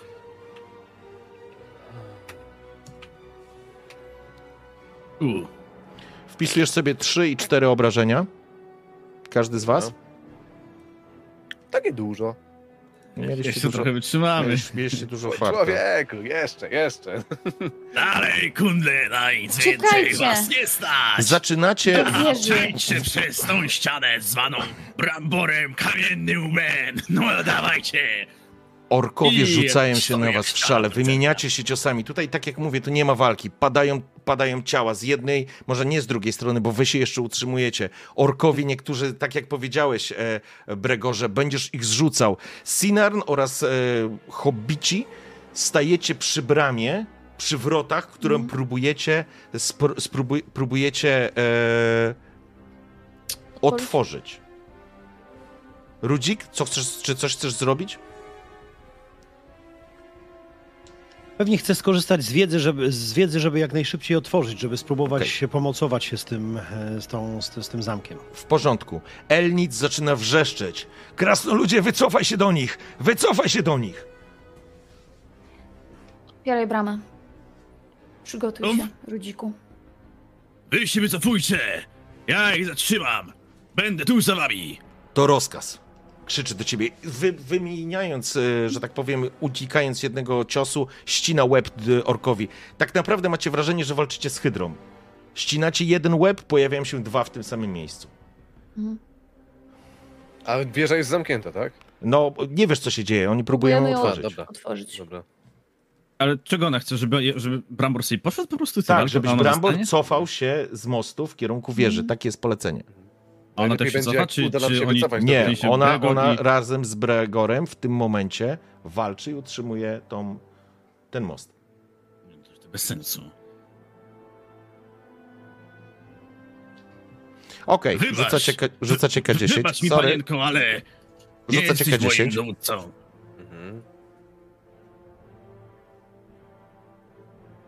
Zaraz za 10 dostanę.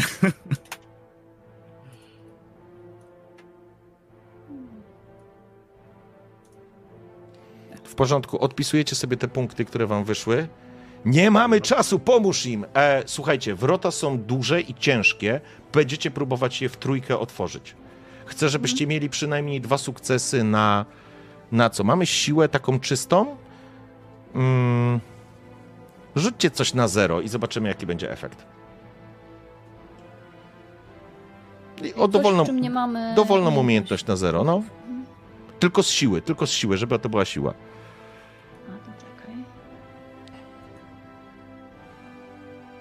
Pięknie. Gaba, tobie się udało. Chwyciłaś żelazne koło. Rudzik jakby... Tutaj nie ma filozofii, musicie siłowo to po prostu otworzyć i zaczynasz pomagać. Wbijacie pazury razem z różyczką i próbujecie uchylić te drzwi. One trochę drgnęły, ale za mało. Musisz im pomóc, wrzeszczy do ciebie Elnit. Nie otworzą tych drzwi. Cięcie, jedno, drugie, bluzga krwi. Rzucają się na ciebie. Przyjmujesz zaraz. I rzucam się, żeby po prostu im pomóc, żeby te drzwi rozwalić, tam podnieść, co tam trzeba w ogóle. No, dawajcie. Ruchy. 3, 2, 1. Moment, zaczynasz biec. Zostaje Elnit i zostaje Bregor. Zaczynacie walczyć. Bregor, wymieniacie się ciosami. Znowu strzały lecą w waszą stronę. Musicie uciekać, wrzeszczy Elnit. Musicie uciekać. Robi krok do przodu, wchodzi między dwóch. Jednego uderza w głowę, on wpada w wodę, drugiego tnie. Zabierz ich, strażniku, zabierz ich stąd, woła do ciebie, kiedy Brambor dobiegasz do drzwi i rzucasz na dowolną siłę. Jeszcze raz macie kolejny test. Kto? Przepraszam, wszyscy przy... Przy bramie. Rzucacie coś, co jest z siły na 0. Czyli co? Kurczę, nie wiem, gdzie mam siłę, czekaj. No siłę, no umiejętność z siły masz. Zwinność, czujność, polowanie, pieśni, rzemiosło. Coś, co masz 0. Po prostu rzuć. Co mam 0? Tak. A, myślałem, że mogę coś lepszego. Możesz kość dodać sobie, wrzeszczę. To wtedy będziecie na +1. Ja po prostu wrzeszczę, że... Ja sobie Brambor, dodam kość, mogę? Bregor. Możesz? Masz jakiś wyróżnik? Silny albo coś takiego? Mam na pewno nieugięty. To jest cecha rasowa. Mam krzepka ręka. Ale krzepka ręka to jest co? To jest twój atut z męstwa. Wyróżnik. Masz coś, co jest oparte na sile? Nie widzicie wyników rzutu? Jak nie widzicie wyników rzutu? Nie za bardzo. Aktualizują się na ja widzę ostatni rzut ten dobra. Rudzika widzę tylko. Dobra, już. Teraz już będzie okej, sorry. Już jest. Masz coś, co na siłę? Nie, nie widzę, że miał. Mam nieugięty. To ja ci za nieugiętego dam 2 kości. O, super, dobra. Czyli rzucam za 2 po prostu. Tak? Dodaj sobie, tak, rzuć sobie tak jakbyś miał. Na 0 i 2. Zrób test plus i 2 daj, nie? No to dobra, to tam wrzucę na polowanie do ich siły i dam plus 2. Rambor, cofajcie się. W porządku. Zaczynacie... Drzwi lekko się uchyliły, kiedy zaczęliście szarpać, ale jeszcze nie są otwarte. Będziecie musieli wytrzymać kolejną rundę. Kolejne padają. Rzuć sobie K10. Dobra.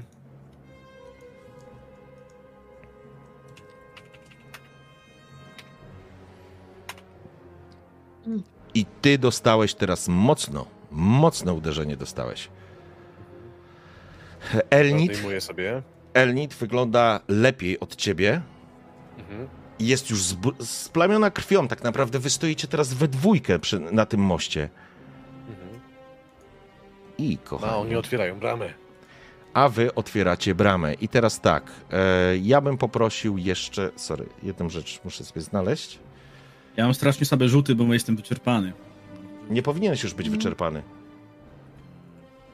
Ale ty zostałeś zraniony. Ty zostałeś zraniony podczas walki. Okej, kumam, w porządku. Dobrze. Zatem Elnit... My otwieramy bramę? Tak, wy będziecie, poczekajcie, wy próbujecie, będziecie próbować otwierać bramę. Elnit wchodzi do przodu, tak naprawdę skupiając na nich całą swoją uwagę. Wrzeszczy do ciebie, Bregor. Idź im pomóż, bo wszyscy zginą. Idź! Idź! Musisz pomóc ludziom wzgórz. Udowodnij kapitanowi, że musimy im pomóc. Dostaję cięcie, krew. Wymienia natychmiast. Ty też wymieniasz uderzeniami. Dostałeś mocno. Czujesz bryluzgę krwi, która spływa ci po ciele. Nie możemy się od nich odcinać. Powstrzymam ich na tyle, ile mogę. A jeżeli się uda, spotkamy się w gnieździe. Idź im pomóż. Znajdziesz wejście do podziemi. Pokażę ci je górna część, północna część Gwiazdy Północy. Idź już. No myślę, że jeszcze poczekam jedną rundę. Okej. Nie rób tego. Okej. Lubię życie na krawędzi. Gregor? Ty tak, ale oni padną. Dobrze, w takim razie rzucajcie. Ja chcę wykorzystać magiczny sukces. Chyba, że zaraz ktoś będzie miał pobici na przykład sukces, ale... Czy ja mogę spalić nadzieję? Tak, możecie. Do tych rzutów normalnie rzucacie nadzieję. Nie wiem, czy chcesz. W sensie, czy ja mogłabym faktycznie wykorzystać magiczny sukces, żeby otworzyć tą bramę? Wtedy będziesz miała 1 sukces. Potrzebujecie 3. Potrzebują... A one się nie zbierają? W sensie nie, już 1 macie. Już jeden osiągnęliście. Uuu! Rudzik. Gandalfa chyba, tak? Okej, w porządku. To ja... Czyli co, rzucamy jeszcze raz, tak? Na siłę. Tak. Jeżeli dobra, spalacie nadzieję, to znowu możecie to zrobić. To jest mega fabularnie, bo w głowie Rudzika jest... Gandalfie, ty... Mądź się wodo, ty. Brambor, rzucasz? Rzucam, ale czy rozumiem, że rzucam za samą... Możliwość rzutu wydaje nadzieję, czy jak to? Nie. Jeżeli wydasz nadzieję, będziesz miał plus 2, bo na razie rzucacie czyste na siłę. Plus 3, bo ja mam plus 2 z tego, chyba z mojego... No to będziesz miał plus 2, bo rzucasz na 0 siłę i spalasz 1 punkt nadziei i masz 2 dodatkowe kostki, czyli rzucasz na siłę i dajesz modyfikator 2. Czyli krótko mówiąc, tak jak poprzednio rzucałeś, dokładnie tak samo 2. Dobra, no to... O, ja się boję, już znowu... Great success! Kurde, to mamy 2 Gandalfy, nie? A 1 to już dużo. To ja nie muszę... No to słuchaj... To te wrota nas powinny się teraz rozewrzeć przed nami. Ale nie niszcz. Muszą się jeszcze zamknąć. No. Z głową. To wystarczy, prawda? To, że Brambor przyłożył. I teraz tak.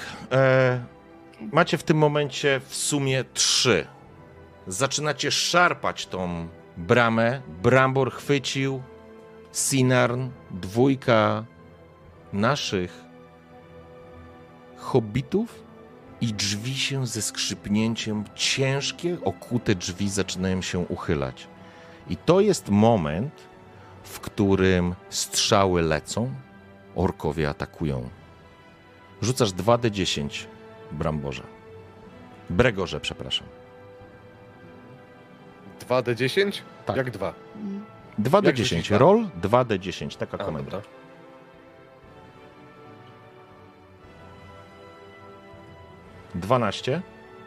To nie jest tak źle.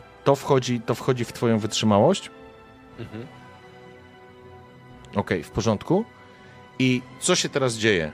Tak naprawdę drzwi się uchyliły, orkowie na was napierają, Elnit oraz ty. Ile masz wytrzymałości? 0. Równo. W sensie nie było nic na minusie. O, to stary, poczekaj, to nie. Jeżeli spadniesz do 0, to padniesz nieprzytomny na moście.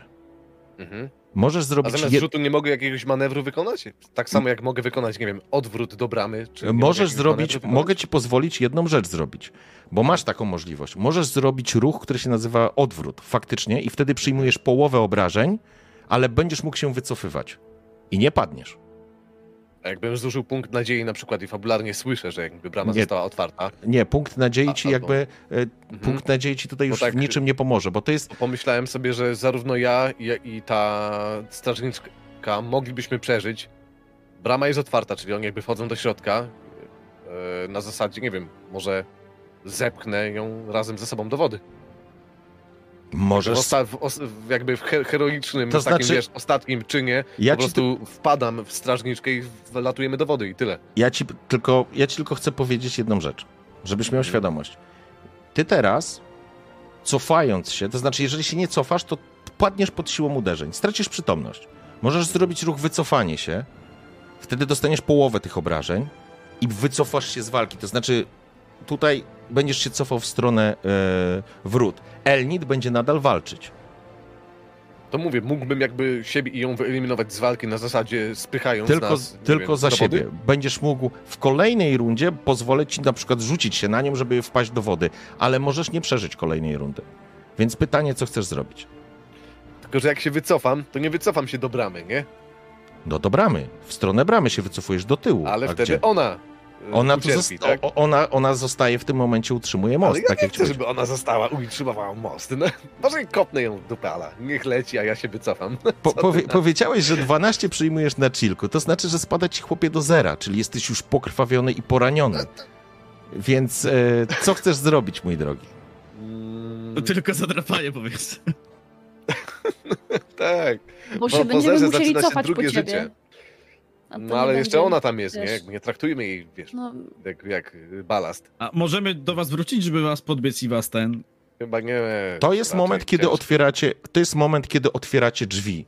I w tym momencie drzwi stoją otworem. Stoicie w wejściu do wieży i widzicie tak naprawdę, co się dzieje. Ja myślę, że widać, że oni są po prostu...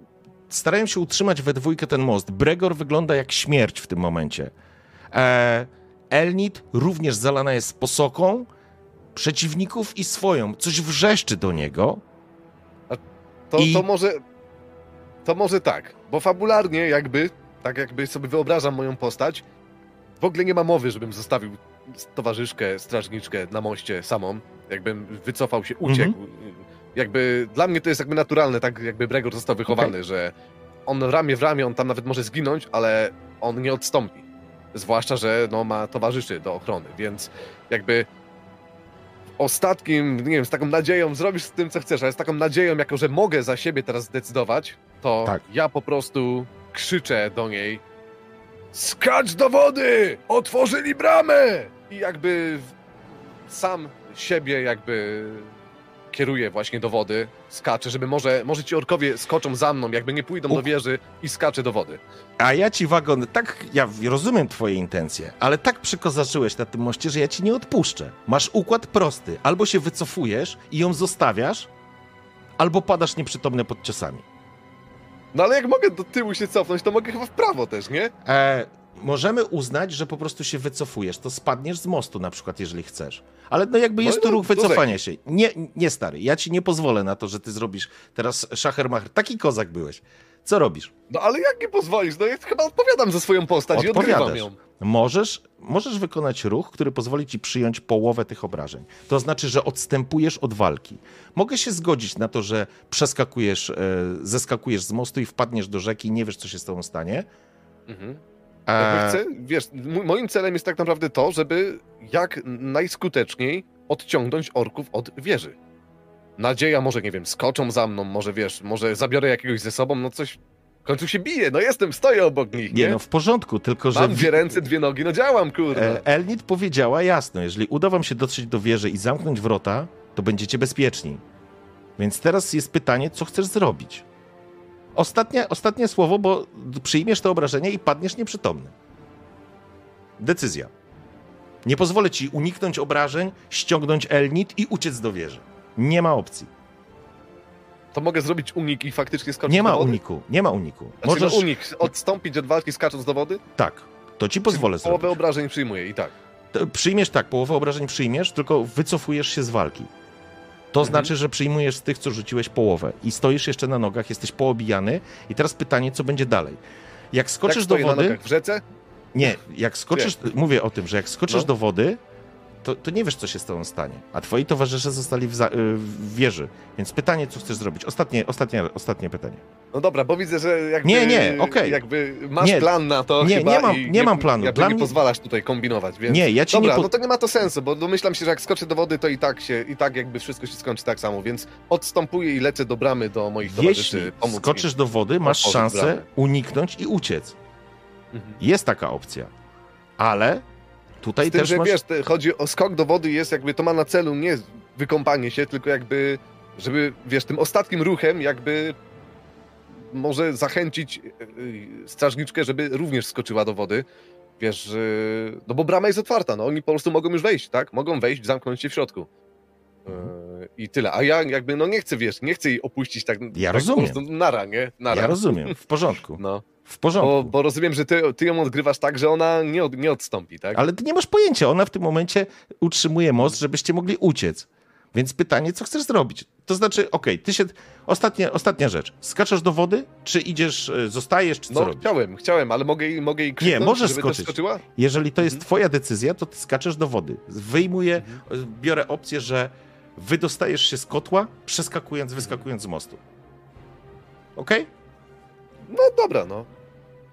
Dobrze. Zobaczymy, co się stanie, wiesz. Ja lubię takie rozwiązania. W porządku. Zobaczymy, co się wydarzy. W porządku. Co się wydarzy? Widzicie, jak Bregor... A ja umiem pływać?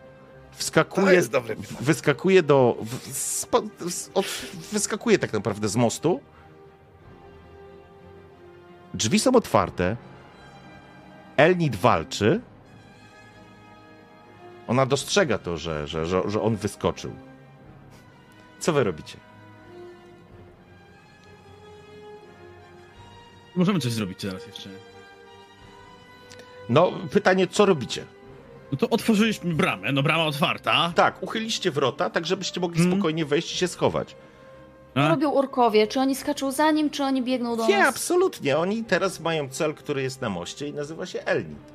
Czyli to jak się teraz Bregor do nas wespnie się tam jakoś? Ja nie mam pojęcia, Bregor wskoczył do wody. No. Spokojnie, tam wodniczka elegancka, panie. Pomysł. Wisła, to mało wody tam jest, bo ciepło. Tam do kaca! Co ten człowiek zrobił? Brambor już jest w trakcie... Nie, ty nie jesteś. Ja cię łapię za szmaty i ci mówię, Bramborze, bierz tych hobbitów do wieży, zamknijcie się tam, żeby was orkowie nie dopadli. Poczekaj, a jak chcesz to zrobić? Próbuję się przekraść. Poczekaj. Aha, bo ty mówisz do Brambora, sorry, nie do Bregora. Okay, tak, ja mówię do Brambora. Nie, ja mówię do Brambora. Ja po prostu chcę, póki orkowie nie zwracają na mnie uwagi, pójść długa w las i spróbować go wyłowić gdzieś tam dalej w nurcie rzeki, tak żeby on sam. No prędzej ja się przekradnę niż krasnolud. Dobrze. Strażniczka? W takim razie... To możemy dla niej zrobić. Nic już nie możemy dla niej zrobić. To jest ten moment... To jej wybór. W którym...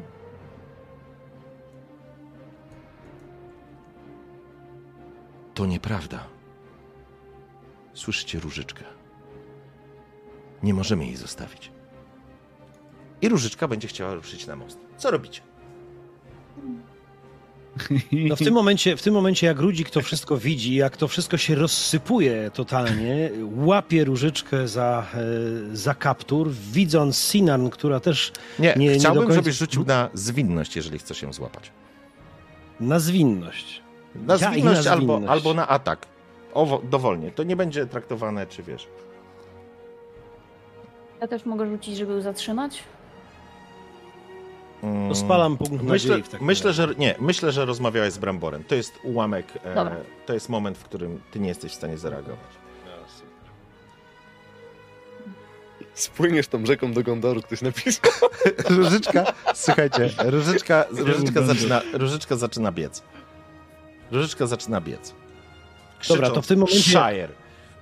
To w tym momencie, jak ona krzyczy Shire, jak nie udało mi się jej złapać, jak widzę, że Bregor skoczył do wody, że tak naprawdę jesteśmy totalnie w tyłku. Cała moja złość, która była przez ostatnie godziny do jednej osoby, która spowodowała to wszystko, trzymam się kurczowo tych drzwi, tych wrót właściwie. Jakbym mógł siłą, to bym je pewnie roztrzaskał.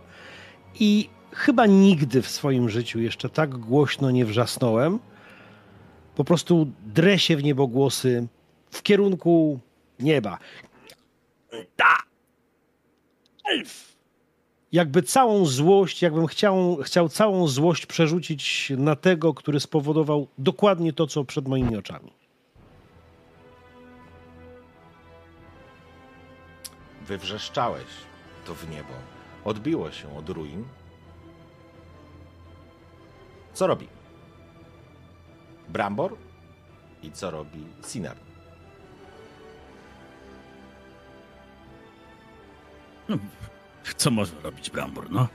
Widzi, jak ta mała się zerwała, biegnie, jak głupia, patrzy tylko wymownie na Sinarn, bierze swój topór, bierze swą tarczę i zamierza wyprzedzić ją, zamierza tą hobbitkę. Zamierza ją wyprzedzić i kiedy będzie ją mijał, zamierza ją uderzyć tarczą, żeby ją odepchać do tyłu, tak? Mhm. Złapią do wieży. Nie możemy mierzyć się z tymi wszystkimi orkami, rozumiecie? Nie możemy się z nimi mierzyć. Nie mo... On już pobiegł, Ty biegniesz, widzisz... Ja biegnę do Bregora, Bregora nie widzisz, zniknął... Wiem. Ja jestem rzecem. Zniknął w wodzie i teraz... Spoko, ja zakładam, że jesteś prawie martwy, więc przydałoby się, żeby ktoś cię wyłowił. Co się dzieje? Elnit, dostrzegacie jak Elnit stoi, że tak powiem, ledwo na nogach. Ona już ledwo stoi na nogach. I... Czekajcie, gdzie to jest? O. I wrzeszczy.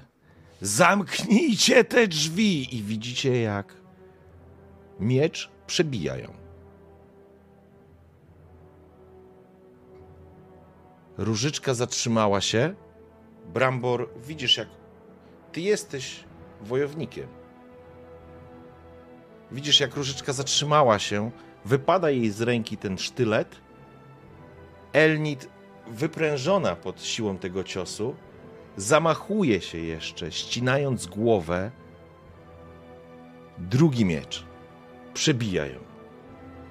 Widzisz, nie mrowie, bo to nie jest armia orków, ale to jest jeszcze z kilkunastu orków, którzy za chwilę ruszą w waszą stronę. I ty masz świadomość, że ty już jej nie uratujesz. Brambor, tak jak wybiegł z tarczą i z toporem w rękach, żeby tylko dobiec na most, żeby tylko właśnie stanąć w szranki z tymi orkami. Taki miał zamiar. Nie zamierzał zostawiać strażniczki, tak? Teraz nie tyle upadł w nim duch, co zdał sobie sprawę z tego faktu, że tu już żadna siła i żaden topór nie pomoże ich uratować. Także o ile wyprzedził lekko już hobbitkę, tak teraz po prostu zawija napięcie, chowa topór za pas i dosłownie zgarnia tą hobbitkę jedną ręką ją zgarnia i razem z nią biegnie do wrót. Mhm. To jest moment, w którym co robi jeszcze Sinarn i co robi nasz Rudzik? Ja zakładam, że wbiegłam w krzaki. Domyślam się, że są tu jakieś krzaki, tak jak przedstawia to ta mapa. Mhm. W dół rzeki. Tam, gdzie znajdę Bregora. Tam, gdzie mam nadzieję, że go znajdę. Mam nadzieję, że umknę wzrokowi orków, że po prostu nie zauważą w tym całym ferworze walki. Skupią się na tych, którzy będą uciekać do wieży. A ja zamierzam zniknąć i przekraść się najciszej, jak tylko potrafię i elfim krokiem biec wzdłuż rzeki, wypatrując rannego wojownika. Okej, w porządku. W takim razie Brambor z Różyczką dobiegacie do wrót. Strażniczka padła, orkowie ruszają. Zaczynacie zamykać te wrota z drugiej strony. Tak, Rudzik, bo jeszcze do ciebie pytanie.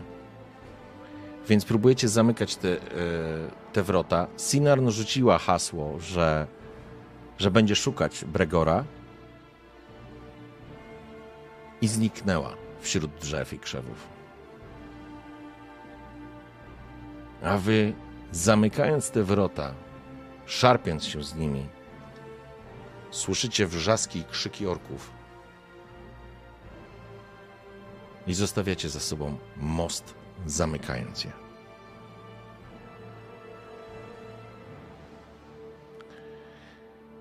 I to jest moment, w którym skończymy dzisiejszą sesję.